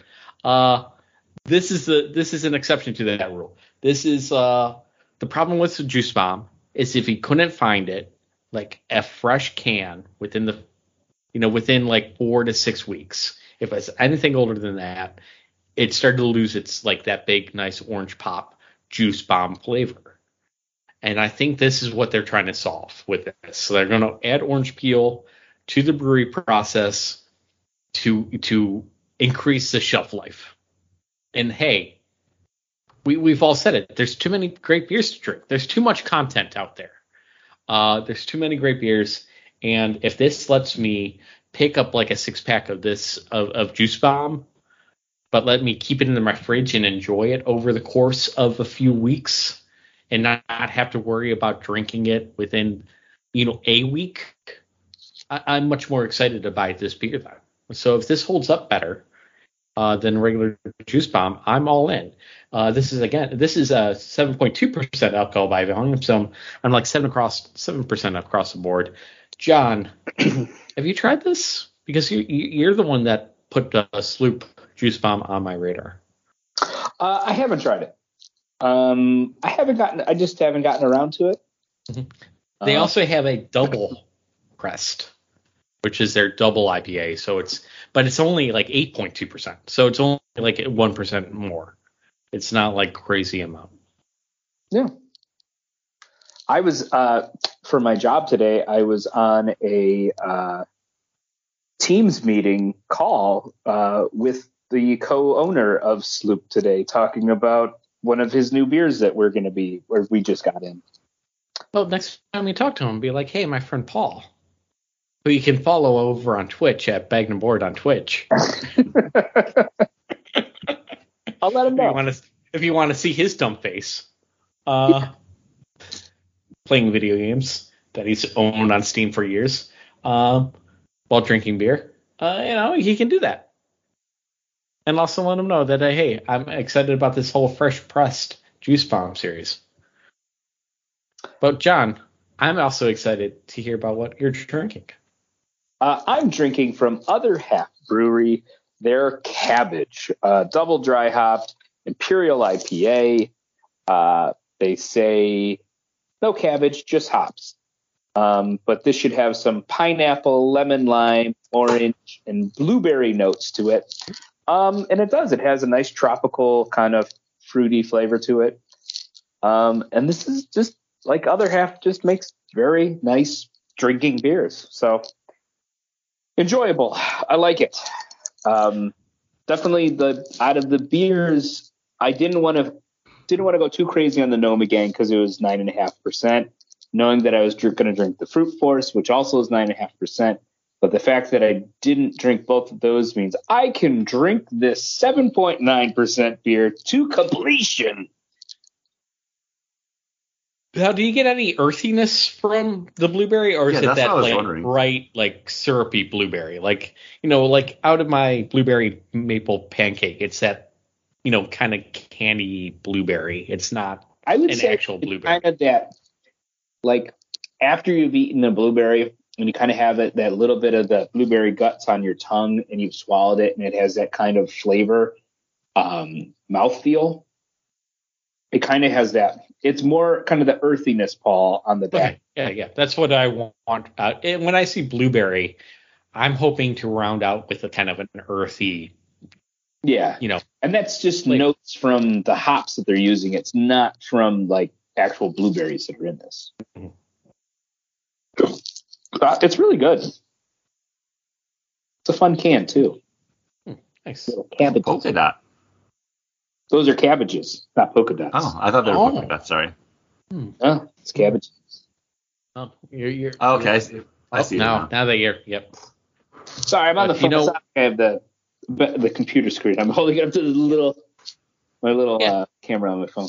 And talking about the small screen, very excited to watch Hey, some wow. television shows. That's, that's a good one again. Yeah, uh, and I am I've tried a lot, so I have missed a lot this episode. uh, I have to say all of uh, all of mine have some connection to Star Wars. The shows that I'm Okay, uh, one of mine does. So Two we'll see where. do. Okay, we'll see where we overlap then. Uh, John, Who wants- you, you've already Yeah. mentioned Star Wars, so You go what's ahead, your you start number us off. What's what's your least excited? What are you least excited to watch this year? What am I least excited excited to see uh, is the Rosario Dawson Dave Filoni uh, Ahsoka miniseries um, that will be coming to Disney Plus. Um, I think I, I really enjoy the character. I enjoyed her character showing up in The Mandalorian, and I'm looking forward to where this is going to spin off to and how it's going to tie into. Uh, was it Rebels? Yes. Yes. Yes, Did he see Rebel? Did he watch Rebels? I watched all of Rebels. Nice. Rebels is all solid. Rebels before um uh before it was all up on Disney Plus. So I'm a fan of the series. Um everything that I mean that, that show like it starts out very like hey this is kind of a kids the Star Star Wars series and then it's like everywhere it goes you're like man this is just freaking insane. Yeah, it starts off like, uh oh, we gotta do this job. Like, We got to go on a Mullen run, or what? yeah, they gotta get the fruit. Like, Yeah. but man, what once it gets going and once it starts kind of playing more with the Star Wars canon, it it really does take off, and it's so good. Ahsoka is one of those fan favorite characters that I'm glad became a fan favorite character, so we can keep getting more of her, because in Clone Wars she was insufferable, and where they they wind up going with her, you know, back half of Clone Wars into Rebels, and then newer seasons of Clone Wars that have come out since then, and now in the live action stuff, like the character has grown so much that I'm I'm glad that they had the the time, the space to to do something with her. Yeah, to give her a character arc, to Yeah. have her grow up from like a whiny kid to a Snips. Jedi master almost. Uh, yeah, because is- Star Wars doesn't do that often. Well, they, they Uh, grow up, but they don't become they don't become a master. That's the thing. And the I fact think that This is also on my list though. So that's this is the Star Wars thing that I would I, I'm looking forward to. Yeah, This is my uh, number one on my list. So we're going to get through the section pretty quick because, yeah, Ahsoka, yeah, she does start off as, as like this whiny kind of bratty kid. But man, like during Clone Wars, especially the revival series that came out for Disney Plus, there are some heartbreaking moments. Like when she's on the bridge and she's just talking to Rex about like the war's going to be over soon. And like she realizes the cost of war, the price of war isn't just paid on the battlefield. There's going to be a cost to pay after the war is over. Hmm. Like what what happens to all these soldiers that were bred for this war? Like she's coming to this realization that the fight might be over, the war might be over, but the fight isn't. And what does that mean for her? And you know, we already saw her question the Jedi Order, like you, when they've turned too close. You know, they they've turned too much into soldiers and generals and not people that help. That, not the peacekeepers. Yeah, and you know, in it's it's great that she's well, she grew up in this character grew up fighting in a war, yet had enough insight to who she was and also um, cognizance uh, of the world around her to realize and to question like her place in the world and the place of her, you know, the reason why she was there and and question like what she was doing and how how she could better serve uh the public. So yeah, and I'm and then when she comes back in Rebels, like she she has figured out an answer. It's not somebody that just s- stays stuck in a situation. She she grows as a character, Mhm. um, and she's going to help the people by helping the rebellion. And the re- what does the rebellion actually focus on doing? It's in Rebels. It's focused. They on rebel. getting- well, it's focused on getting Rogue, relief. Rogue One. Like, Rogue One reference. Nice. nice. Uh, they focus on like she's focused on getting doing missions that are like getting supplies to blockaded uh, colonies. Like that's what the that's what the Rogue or Phoenix Squadron is all about, and that like tho- those are the missions that she spearheads. yeah, but I think this is her on a revenge trying to find Thrawn Mhm. and bring back Ezra. So what's Uh, yeah? So what's this the next evolution? That's why I'm excited because now we get to see this next step. Okay, now that she's done that, she's brought peace to the galaxy. You know, uh, because this is yeah, this is taking place during the New Republic era. Mhm. Like, now what does she do? Now, now she's gonna focus. She already focused on the world at large. Now, can she ta- take her time and focus on the family that she has made? Yeah, and um, and not fail people around Um, her like she failed Anakin. Yeah, who Hayden Christensen is going to be in it. Uh, Ray Stevens is going to be in it, who voiced um, uh, what is it, Gar Saxon. Mhm. So his character, I, you would imagine his character is going to be in it with, you know, just a lot of those people who were in um, Rebels and in um, Clone Wars. So you're going to have a lot of those. I think a lot of those tie-in stuff, if, if- be it in flashbacks or what's going on in their quote unquote current day. But yeah, I'm I'm excited. And Um, will there's one question like will Dave Filoni be able to give us the, the definitive answer of whether or not the uh, the bearded, white-haired uh, rebel soldier on Endor, the moon, the moon of Endor, was that actually Rex? I I feel You guys like know they, what I'm talking about, right? yeah, I feel like they will because it's something that didn't actually make it into the show, but people like responded to it in such a way that they they have to like it. It's going to have to be, and they've had Temuera Morrison around for so long, doing Yeah. stuff with like Book of Boba Fett and Mandalorian. Like one day, just to be like, hey, get in the makeup chair. We're going to put a beard on you. Well, they did that with um in Obi Wan. He showed up with Yeah, the- there, he's like on the, the street corner, like in the planet. I can't remember which one it was, but it's where like Leia runs away. Yeah. Obi Wan is good. I feel like we didn't talk about Obi Wan enough last year, but it's fine. I talked about in the It's last fine. episode. It's fine. So you guys Um, covered my number one. Chris, was that your number three? Uh, that was my number three because I I'm bad at watching Star Wars stuff now. That that's what I've learned because again, wealth of content. It's it's a lot.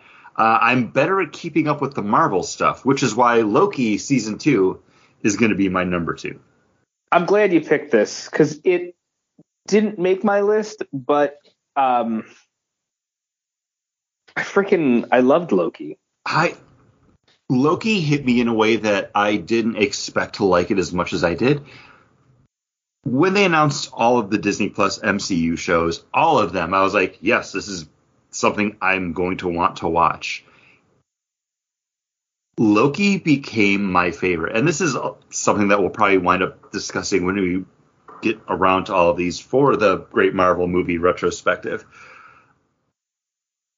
Loki is, was just like one of those breakaway characters, and I know he, Loki, Loki's basically the Ahsoka Tano of the uh, MCU because they cast an actor in a role, people wound up liking them, and they're like, okay, well, we have to do more with this character now, and they keep finding a way to bring Loki back in more and more things, and at no point has it ever felt like pandering or played out because they're making all the right steps with that character. And Loki was the the show where it could have all gone wrong, but they found a way to ha- to have it matter and really set up everything that's going to be happening in MCU now with the multiverse and variants and all this absolute craziness. Uh, yeah, Lo- Loki's my number two. Yeah, no, um, I loved Loki. I'm very much looking forward to what they're going to do with it. And yeah, Loki was probably my it's probably my favorite Marvel show. I think Moon Knight might be number 2. Um but yeah, it's just they're like Loki is totally like inside all the Marvel stuff yet on the outside and then when it kind of is the launching point for the the next phase that's coming. Um, but yeah, no, I 100% down for Loki. Love it. Paul, what's your uh your number two? Uh, my number my number three is going to be. Andor. Oh, sorry, that's right. Sorry, It's you all right. it's all right. Uh, bad, because my Andor's been like wrapped up now, you know, before 2023. But I didn't get to start watching it because, you know, I was in full Christmas mode by the time that it started. Like She Hulk was still wrapping up. I was still finishing up She Hulk. And then by the time I finished that, I was full Christmas mode and I wasn't ready to watch Andor. And Andor is like one of the reasons that I was so excited for Disney Plus because that was a launch title. Um, and everybody says it's like one of the best Star Wars things that they've ever done. And uh, yep, John says it. Say that. Uh, and I love Obi Wan. Obi Wan was my favorite thing, my favorite uh, television show last year. So, um, and if Andor is even better, I'm very excited, especially since it seems to be something right up my alley, which is like a bunch of heists, a bunch of conspiracies. You know, uh, I did this because I knew you would do that, so this is why I did this instead, and now you look like an idiot. But wait, I did a flim flam, and I'm hoping that's what it is. You look like an idiot. Say I'm your mama. I, I definitely say there is no flim flam in it, but um, It's So no some flim of the- flams. No flim flams. Some of that is right. Uh, Andor, this is actually my number two. Hmm. Um, so yeah, I'm I'm I'm on board. Uh, I've watched all of season one. I loved all of season one. Um, and I'm definitely looking forward to this leading up to that moment where he walks on the screen in um, Rogue One. So I nothing from Andor season one has been spoiled for me, but I know where the show's going in the next like episode or maybe two episodes, uh, which I'm really looking forward to because that's where like Andy Serkis comes in. I know. Um, Those are pretty so, good. So yeah, I, I just need to. I'm off tomorrow. Maybe tomorrow is my day to get into it because What's nice is like they're little vignettes of his life. Like you have the you have that him getting off his world to to to do the heist. Then you have that heist. And like I was not expecting him to spoiler Paul, he ends up going to prison. Like Yeah, I, I saw that with the Andy Serkis stuff yeah. Uh and it's like previews. but then everything that happens spanning out of that um there's so many little all these little things and cues and like it was one of those shows like I really enjoyed with Mandalorian like I knew that when I finished watching Mandalorian the next day when I went into work all of the geeky guys were all we would all just stand around and talk about talk about it and Andor was the same thing. Like we'd walk in and we'd be like blah blah blah blah blah, and then you'd say like, I'd be like, hey, you know the rumor is blah blah blah, and like this, I literally watched a kid's head like explode when I was like, hey, when they're in prison, I think they're doing this, and he's like, oh my god, like, and um, yeah, it's just so much cool, cool shit. Andor, great, love it. That's my number two. Nice. all right, we've been we've been jumping around the list. So I've talked about two of my picks now. Paul, I Paul, talked about two of mine. you've only talked about I've talked about two of mine because we talked about my Okay. number one. You talked I- about what's your num? You did you do that- your number two? No, I've done three and one. do your number two then, My number two because we've done my uh, number three and my number two. Because I've watched uh, three episodes of this so far, and it's still going on, I believe. So it is an actual 2023 television show, and that's National Treasure: Edge of Tomorrow or I- Edge of History. I did not realize this came out already. yeah, it, it started Oh up. my- I okay. think uh, episode seven just posted uh, this week. Uh, I'm on episode. Th- I just watched episode three, going into episode four. It's, So episode seven, so it started in 2022. yeah, but it hasn't finished yet. Still going. So it's still a 2023. so much like how football, it's a 2022 season, but the Super Bowl's Ugh, played in 2023. It's a 2022-2023 season. So Yeah, yeah, yeah. take it. Sure, sure. Uh, go Bills. Sorry, Uh, we, we need to we need to talk to Paul. Sports. Um, I. I, I knew this was a thing that was coming out because they had talked about it, but I didn't realize it had already started. I admittedly have not opened up Disney Plus in a couple weeks now. Um, my like decompressing, like let's watch stuff time has been devoted to uh, season one of Only Murders in the Building. And then going back- It's so good. I'm sad I slept on it again. Uh, one of my like late to the parties uh, alongside.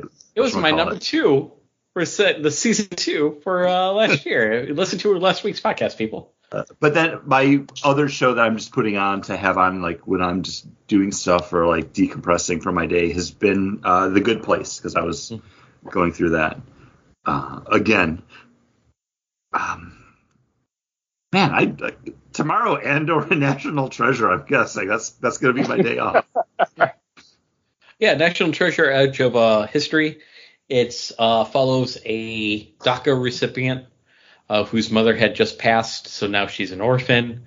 She like lives in a house with uh, some of her best friends because they all kind of moved in with her to help her pay the mortgage on the house or the rent on the house uh, that her mom used to pay for. Uh, and suddenly she realizes that her family holds secrets that she was not aware of, and it leaves her on on this mission to prove that her family, uh, that her father uh, and mother weren't uh, weren't so wrong with believing a uh, a, a, a a a conspiracy theory or a uh, a historical myth. Hmm. And it puts her in the crosshairs of one Billy, played by Catherine Zeta Jones, who's a black market antiquities dealer. Hmm. So now they're on a um, kind of like a race to to find a tre- a, a fabled treasure. A national treasure. Yeah, yeah. Well, this one's international. Whoa! They went Yeah. global for the TV show. Well, it's still in the Americas, but even National Whoa! Treasure 2. Central or South? But National Treasure 2, Chris, if you remember, took him to. England with the Resolute desk. I don't remember. and a he was in Beckham. Treasure. He was in Beckham. Uh, he he went to France and also England.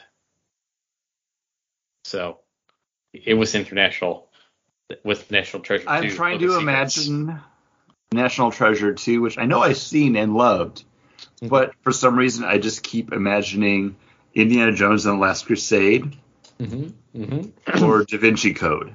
Yes. What's the one? Yes. you put those That's, that's, two the, that's the only movies- thing you need. Yes. If you put yes, those also two that. perfect movies together, you get National Treasure 2, Book of Secrets. Like Okay. it's Okay. John. because everybody says Nick Cage is the Tom Hanks of. Oh uh, no, I Nick Cage is the national treasure. I think that's what we walked away from those movies with. John, did you do your number one? No, I still have my number one. Uh, and my number one, uh, Pedro Pascal. He's uh, guiding a small child through uh, this crazy frontier in. Oh, it's uh, crazy because he'd be talking about two shows now. I know. Uh, and this is going to be The Last of Us.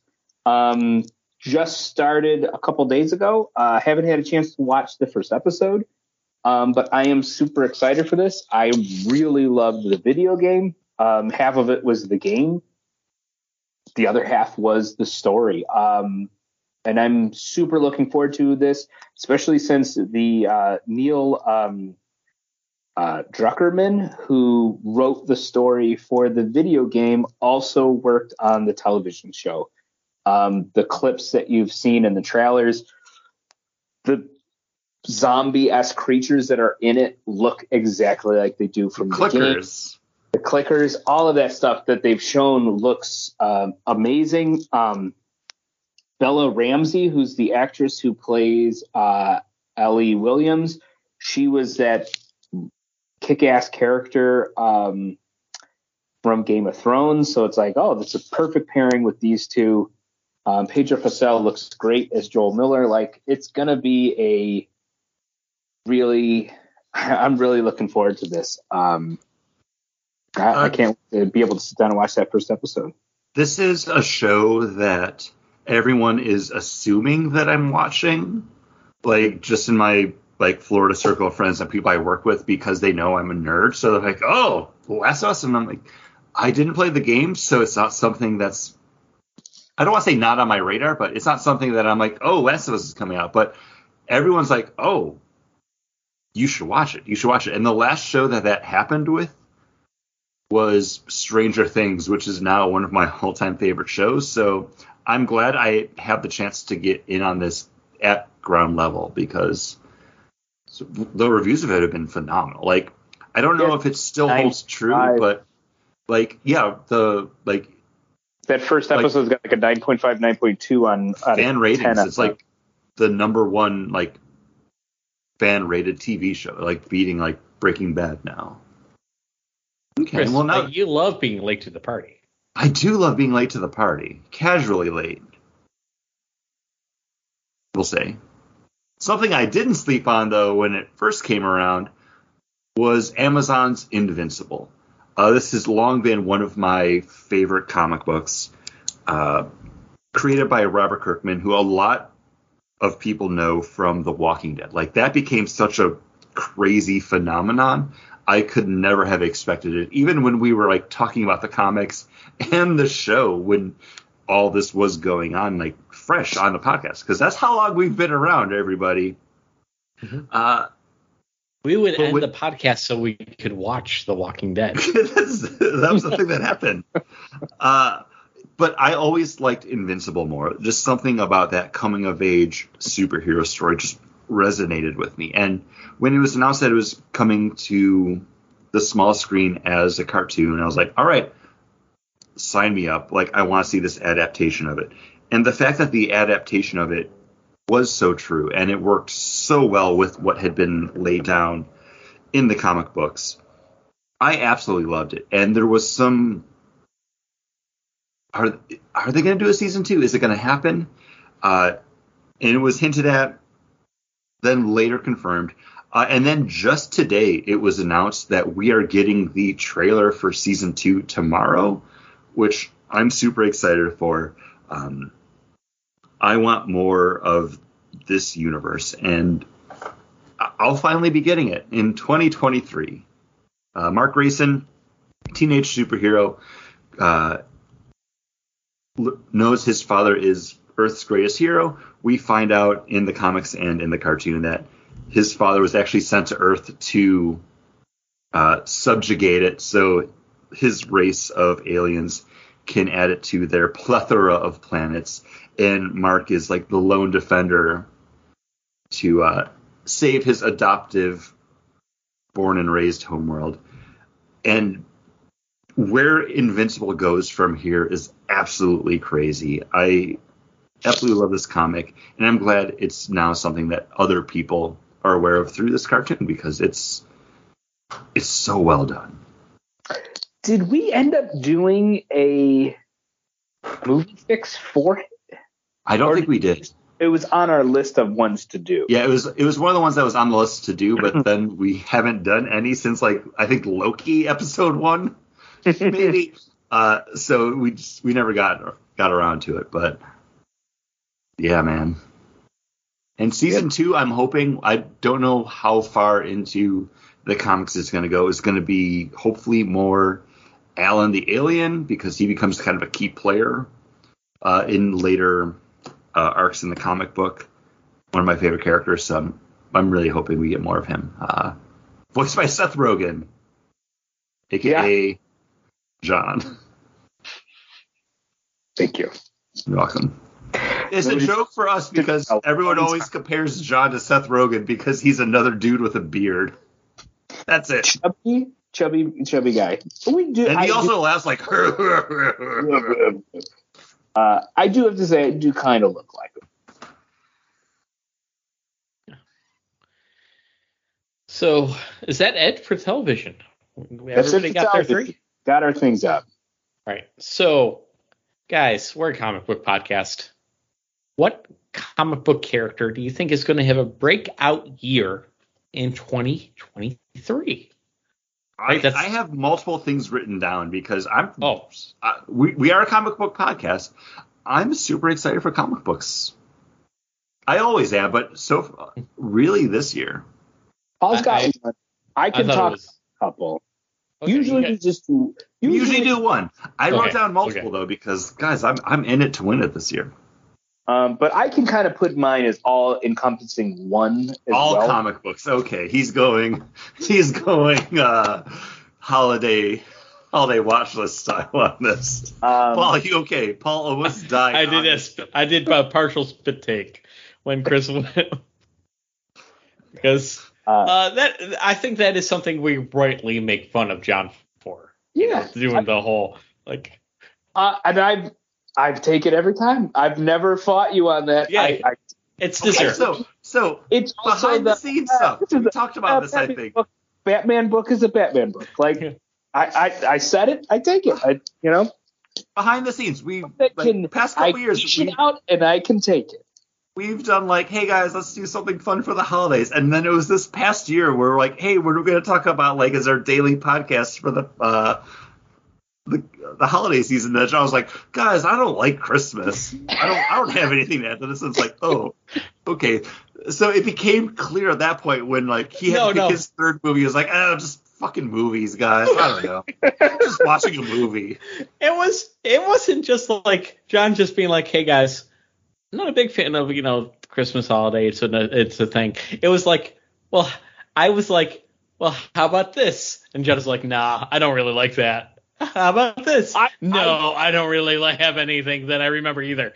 How about this? And you're like, no, I, people I just buy me shit. I don't really care. I prefaced all of this by going, I know I'm going to sound like a Scrooge, but this this holiday does I do not connect to ornaments or this or that. Like that's just that's just not me. And Paul, there's stuff that like Chris and I are always shocked. Like what? Like does Paul not know his sister? He doesn't know his family. Like if there's always those things.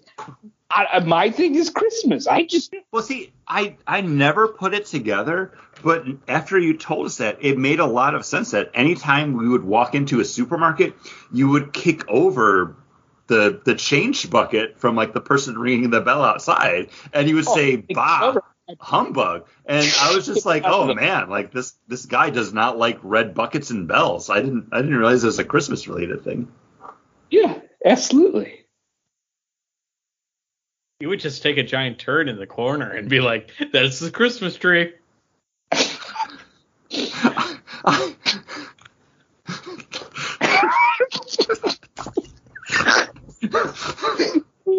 always good to have dead air of just all snickering at how bizarre the thing that Paul just said was. I, I needed the moment to just take a breath so I could grab my pen and write that down for the episode. I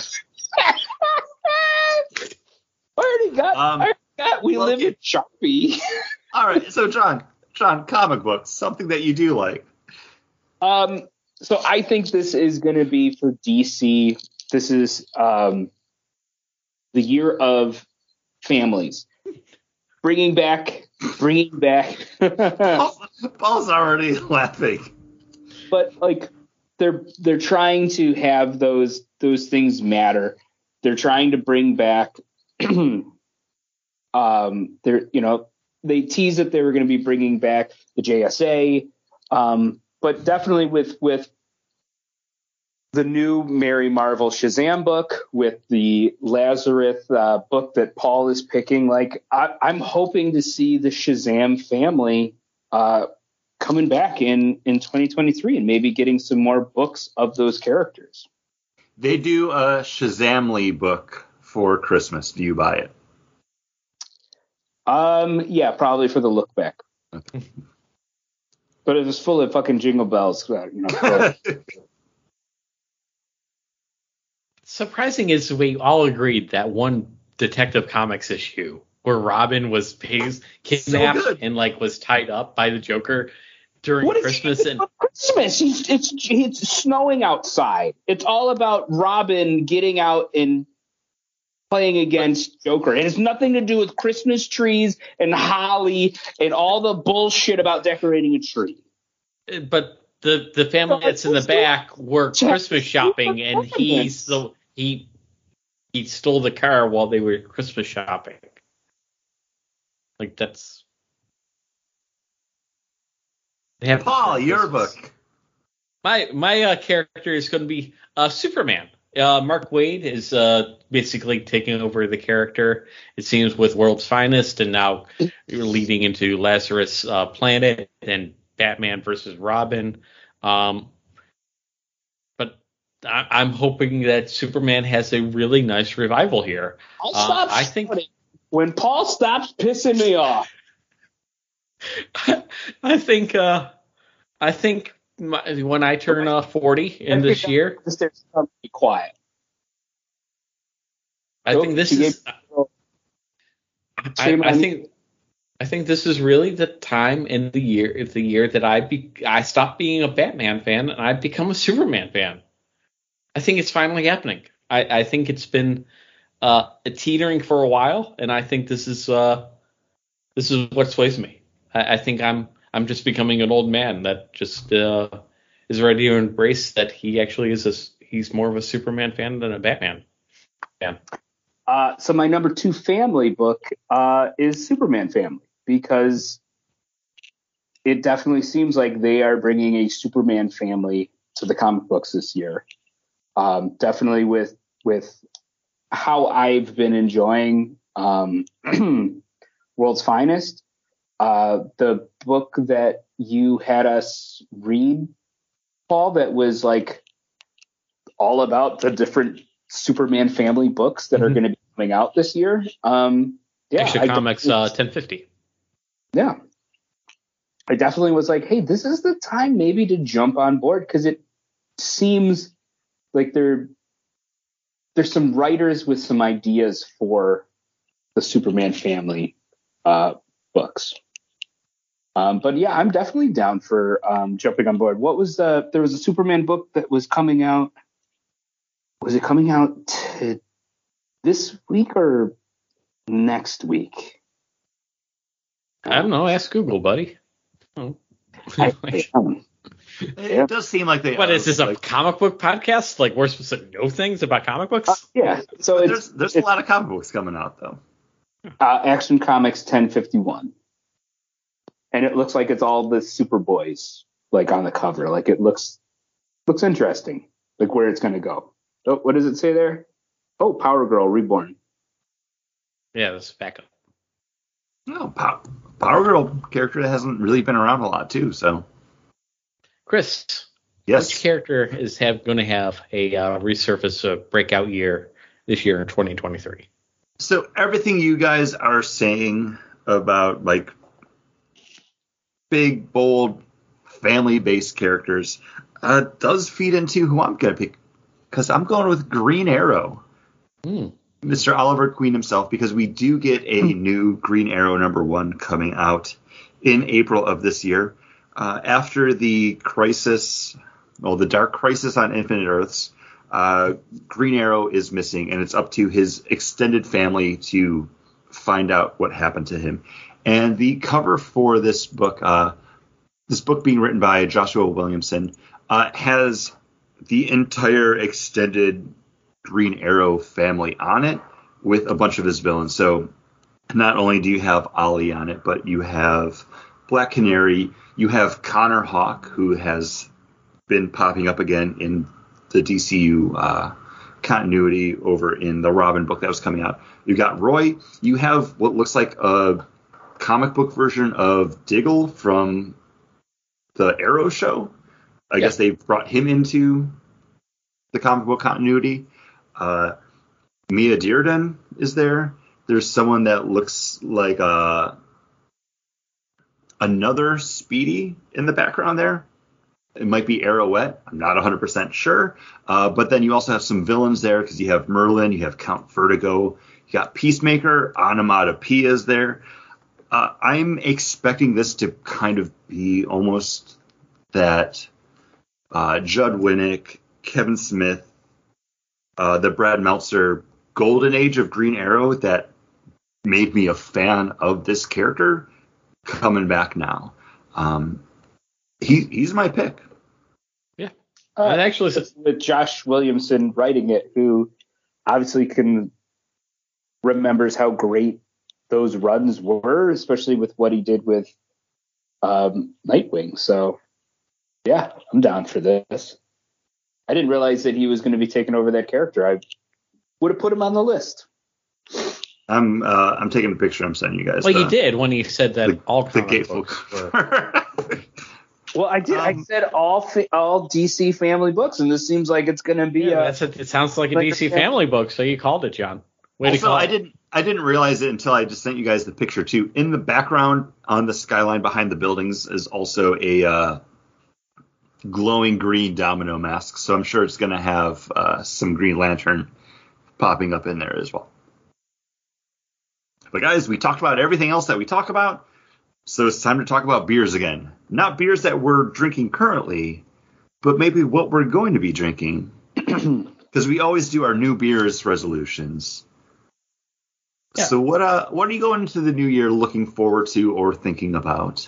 And I already know John's gonna be talking about drinking all the beers. all beers. All beers. All beers. Uh, well, my my thing All is all beers, no fears. I'm gonna take all beers, all all the beers that I drink, and actually um, take the effort to actually check into them on Untappd, so I can keep an actual record of what I drank this year. Um, the few that I did check into were all ones that really hit a high note for me. Um, but when they did that year end run on Untappd, they kind of give you the the greatest hits of how many you did. And I really only did a handful of beers, and I've only really done a handful of beers for the last couple years. But uh, more is just a log for myself for when I do this podcast. I probably had a couple other beers that I really enjoyed, but totally forgot about and didn't know that I checked into them. Um, so that's kind of one of the things that I'm going to be doing this year is making sure that I check into uh, these beers on Untappd to keep a keep a nice record of it for myself. No, that's definitely something that I still do. If it's something that I buy and drink regularly, I might not check into it every time that I have it. Um, example, this cold IPA from Clown Shoes that I've had. I had one the other night, but I didn't check into it because I wanted to check into it now when I was talking about it just to get my thoughts together on it and then record it. But I do like having Untappd not as like a social media platform, even though um, I do have friends on there. Like my friends that I work at Sprint with still use it and will check into their beers. Um, I'll still get a cheers, which is like a like or a thumbs up from super friend of the show Ed. Like if he sees something that I'm drinking, and it's not something that I need as like validation, but it is nice to kind of have that like, oh, I'm drinking a beer. Like there's people that listen to the podcast that have friended me on there. There's other random people from Orlando that have followed me and will give me a cheers on beers that I'm checking into. So I like having it here just as a reminder because there's times that I'll see a beer and be like, oh, I've had that before. Did I like it? And I'll, he did. It's like, a five out of five. I'll, I'll open up Untappd and be like, oh, I drank that in that like two year period where I wasn't using it. Ugh, crap. I, I like having it there just as a database for myself more than anything else. This is a good pick, John. Thank and then, you. And then I can see what you're holding out on us because maybe you won't you won't bring it to the table, but I can be like, oh, John gave this one a five. Uh, you tell us. I know. Yeah, I and I pretty much only drink for the podcast these days. Okay, Mister. Oh, I was on a call with the guys from Sloop. Oh, I'm talking about these beers. Mm. I was on a call with them. I didn't drink it. Highly doubt it. Well, I'm going to go the complete opposite of John then, Mister. I only drink for the podcast. Uh, I'm going to drink my... more. Paul, yeah. Paul's drinking all the beers this year. That's what it is. Pretty much it. Uh, like I, I've actually already started, and uh, I'm just going to try to keep my beer fridge filled. And filled not in the way that I have been, which is like with beers that I'm not touching because I'm just waiting for a certain day where I'll finally like allow myself to drink that beer. And I have worked through during the couple blizzards and snowed in days that we've had, like to get through some of those beers. Uh, but actually keep it filled with beers that I just enjoy drinking, just as a like, hey, I'm going to grab a beer. Like when I have a beer with dinner, let me grab a beer from the basement. So, um, like right now, I on the I have uh, Rec League from Harpoon. I have Allagash White from I forgot it's Allagash. oh yeah Allagash. oh It's in the name. Um, I also want to pick up like a like a dragon's milk or you know like a, one of the founders depending on that you know uh, founders flavors. hey, all day all day hazes right now paul you like that last year. Yeah no no i mean like a uh, imperial like a kbs like a kbs you know uh, those, i like, saw on their instagram today that they were like bottling like a cherry kbs we got Is it, it? Oh my I, I, still haven't seen the french toast one. I, I haven't still look every time toast. i go to the beer store nothing. I, I still have the uh, the fudge one, and I had that already like recently, so I didn't want to pick that up again, especially for like twenty three bucks.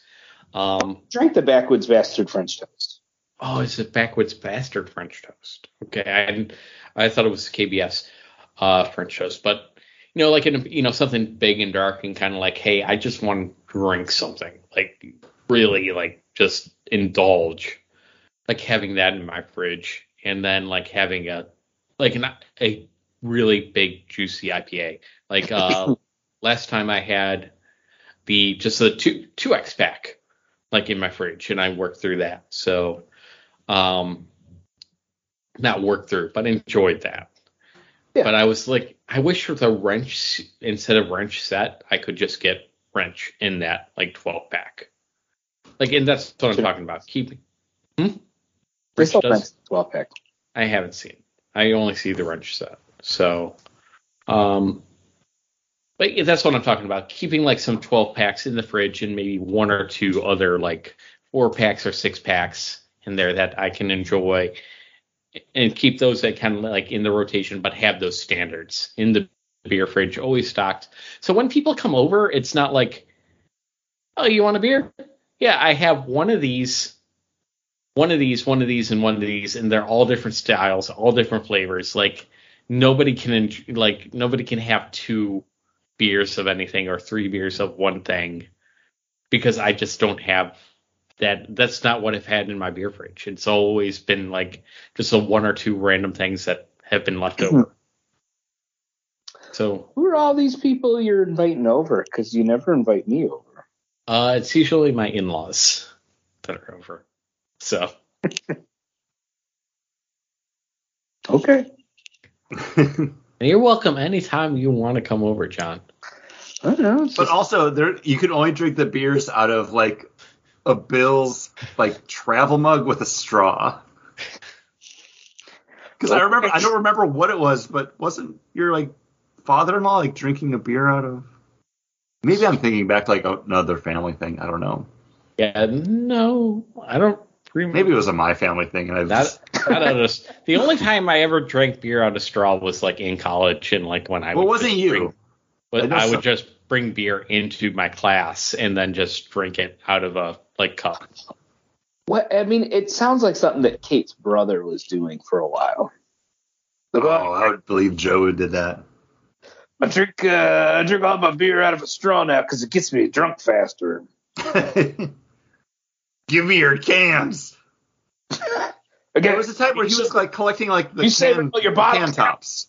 Yeah, oh, bottle caps. That's what it was. No, I don't remember any of this. Is this a bit? Am I supposed to run with it? I'm sorry. No, not not at all. This was a thing that actually happened. you were collecting your bottle caps to give to your brother-in-law, right? You were keeping them in a bowl in the cupboard. And he Cool. would take them for recycling, and he'd get make money off of them. I Chris and I are on the same thing. Ask- Told when us. we I wrap up, remember ask saving about beer this. cans for you, John, because you were doing something with them to for to, for your wedding. Those growlers, Yeah, those centerpieces. growlers on the tables, a But our centerpiece. boot, but our boutonnieres were were a. Oh, uh, our- yeah, but we actually re- we reached out to the breweries and got mine is from Smuttynose. I know it's founders. mine was I put- Lagunitas. I put mine on my Christmas tree every year. Nice. Oh, You know why? Mine- Because I love Christmas, John. Hey, And I think about you think about it. every time I decorate my tree, and every time I take down my tree, I think of you.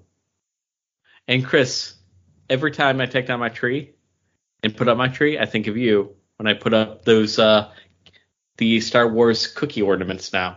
And I also thought of you before that when I put up the tangled well, when I have Kate put the tangled ornament that we got together and that girl was so sassy to me. I don't the remember her being sassy. I remember like buying ornaments at the the Disney World- store at uh Disney Disney Springs. Springs, yep. The world of Disney. And I don't was remember her like, being sassy though. Oh, she she I- gave me some sass and it was wonderful. I Is it like- not being allowed to hide the pickle ornament on Paul's tree anymore. Yeah, because he like put it inside of a different ornament. I was supposed to hide it. I hid it. All I remember and t- really took away from that vacation was uh, vacation girlfriend, Oh yeah, she who's who's still there. Last time I went to uh, Raglan Oh, Road. her name was also Kate. That's how you know. That's how you know. I have that. I have that. Maybe that's why I like Superman. I also have that uh, weird complex where he has to date people with uh like uh, uh, same Ls. initials. Yeah, Yeah. else, uh, else. I can only uh like people named Kate. Heyo. Yo. Uh, my New Year's resolution. Um, there's still a bunch of breweries in Orlando that I've been aware of that I just have not gone to. Um, and they're supposed to be pretty good because the one time I went to Broken Strings Brewing, I took a different way home and I went past a different brewery, uh, Hourglass Brewing. There is also Tactical Brewing. Haven't been by there. Supposed to be really good. Oh. So I'm going to make a effort to stop by some of these other breweries that I haven't been to because I know the breweries that I like and I constantly go back to them. Even if it's just to go and get lunch or like a drink on my day off, I I should be branching out a little bit more than I have, like supporting that local craft beer scene because it is something that I love and something that I should be experiencing. So I'm making the promise to myself and to the podcast that for the next couple weeks I will be going to new and different breweries to get beers for the show. Um, and if I happen to stop by somewhere like Ellipsis, which just had their fourth anniversary and all those beers were uh, Final Fantasy VII themed, you know, it happens because obviously I need to drink those. Um, but yeah, I need to check out some of the other places because I have really enjoyed everything else that I have had down here from Ellipsis or Sideward or Broken Strings or even Hourglass, like a place that I've only, or not Hourglass, I apologize, Home State, a place that I've been once. And it was it was solid. Like I, I should go back again. I was always surprised that you weren't a bigger fan of Red Light, Red Light. Uh, when I did go back to Red Light, Red Light, maybe two months ago now, I did have a better experience, and I do think some of that might have been the first time that we went there.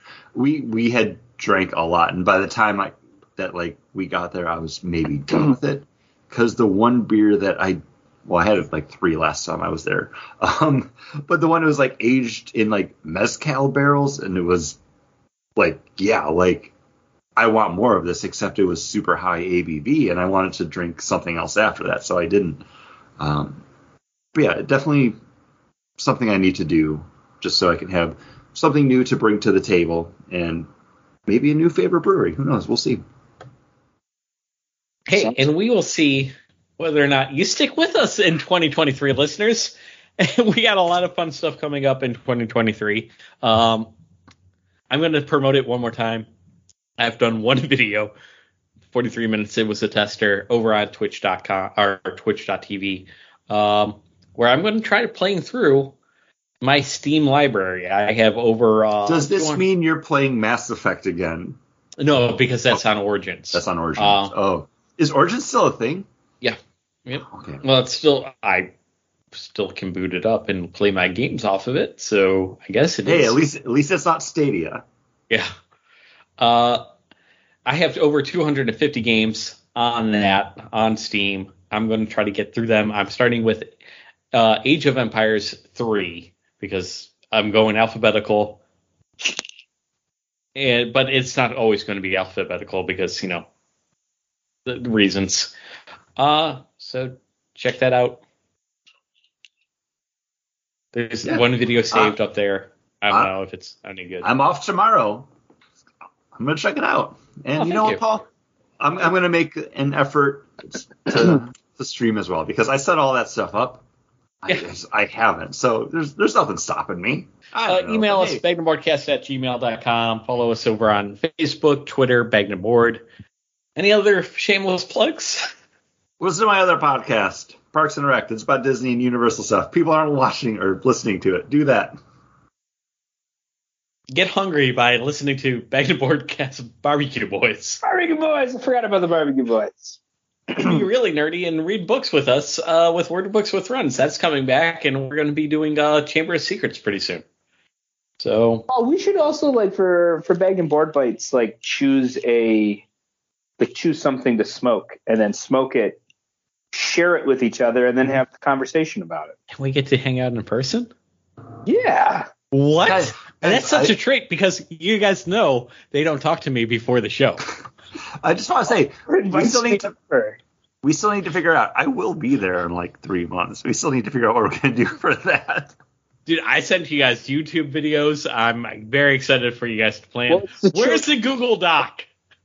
It's the Ollie's Ollie's chili cook off.